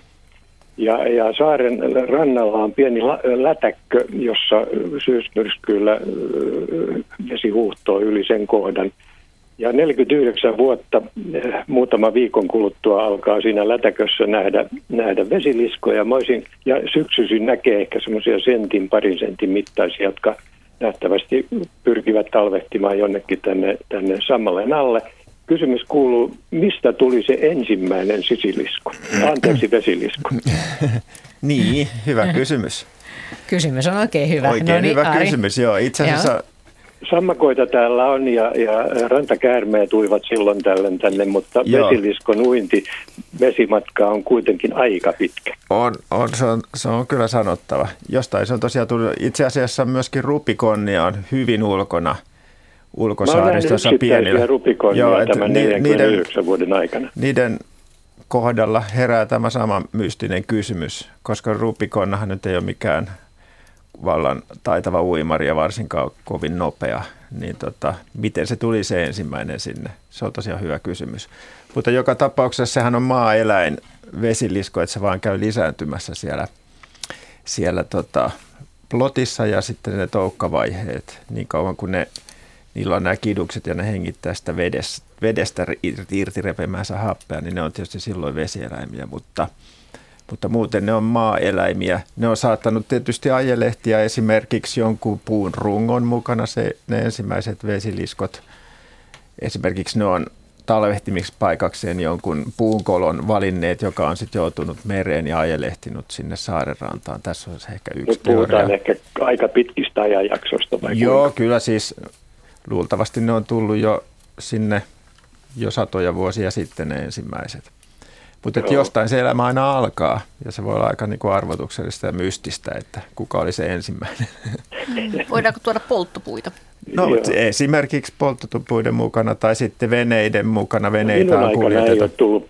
Jo, no joo, poltto, teoriassa tietysti. Joo, ja ven, veneitähän on liikuteltu ja niiden mukana tulee kyllä paljon kaikkia joo. uudisasukkaita ulkoluodoillekin. Että. Mikä se on sammakkoeläinten niin kutu, niin onko siinä mitään saumoja, että se voisi takertua. takertua. Ja... Ahven, ahvenhan varmaankin onnistuu levittämään. Siis monilla kaloilla on takertuvaa mätiä ja ne voi tarttua esimerkiksi lokkien jalkoihin ja ne voi sillä tavalla niitä siirtää.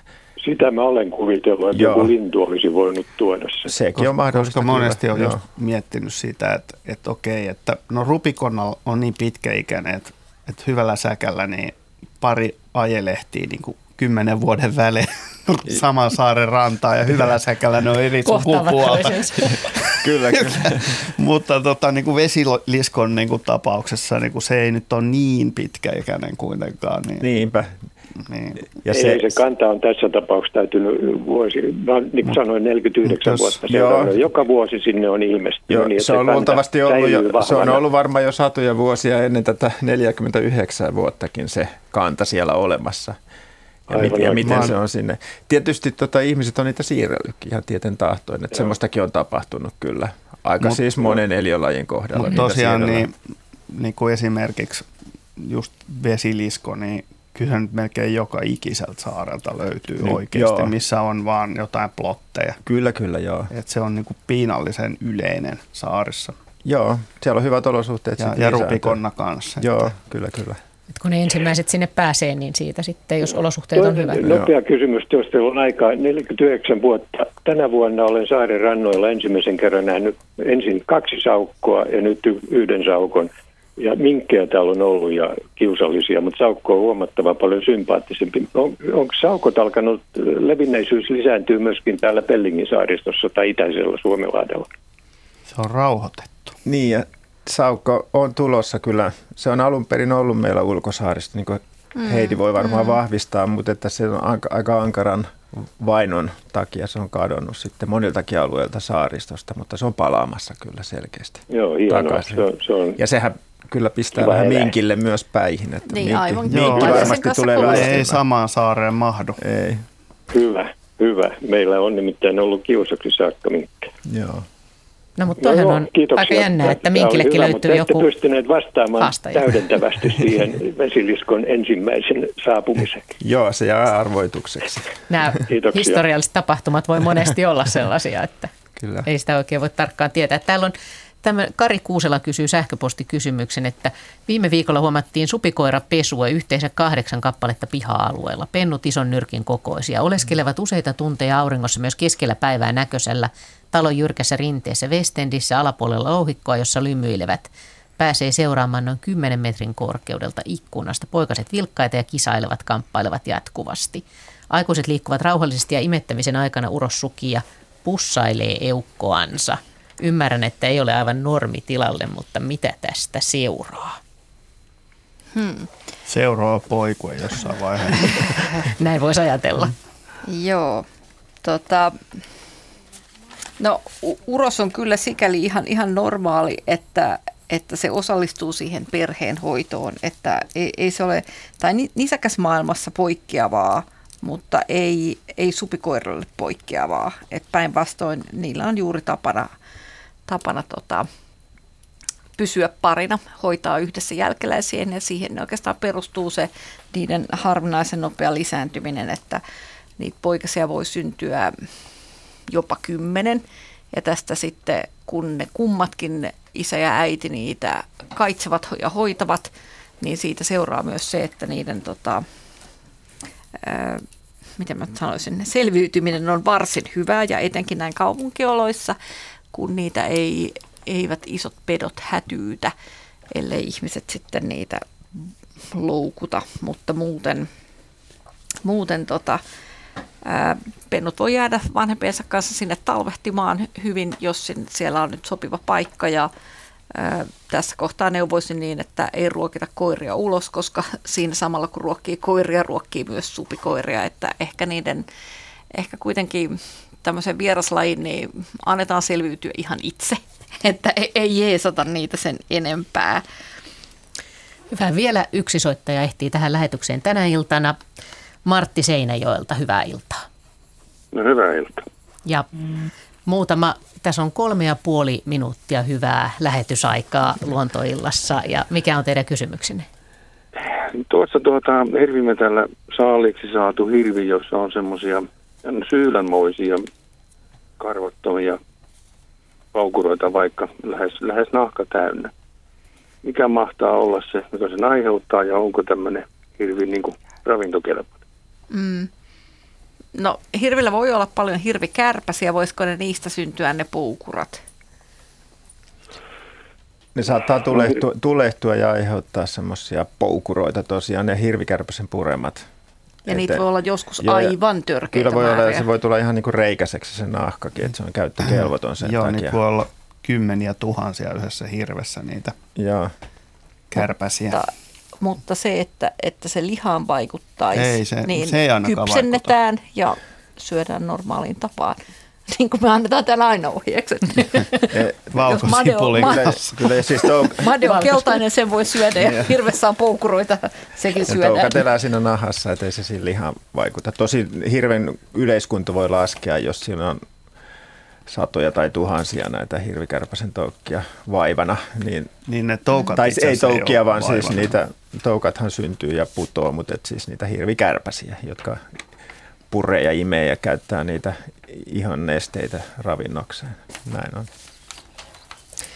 Joo, si- siinä taisi olla soitot tällä kertaa, mutta muutama minuutti on vielä tässä aikaa. Täällä oli tämmöinen kysymys, täällä on ainakin, joka on osittain kalakysymys. Että tarkka, Leena Sarel Kankaanpää kyselee, että tarkkailemme terassilla istuskellessamme vesilintujen elämää mökillämme Saimaan saaressa.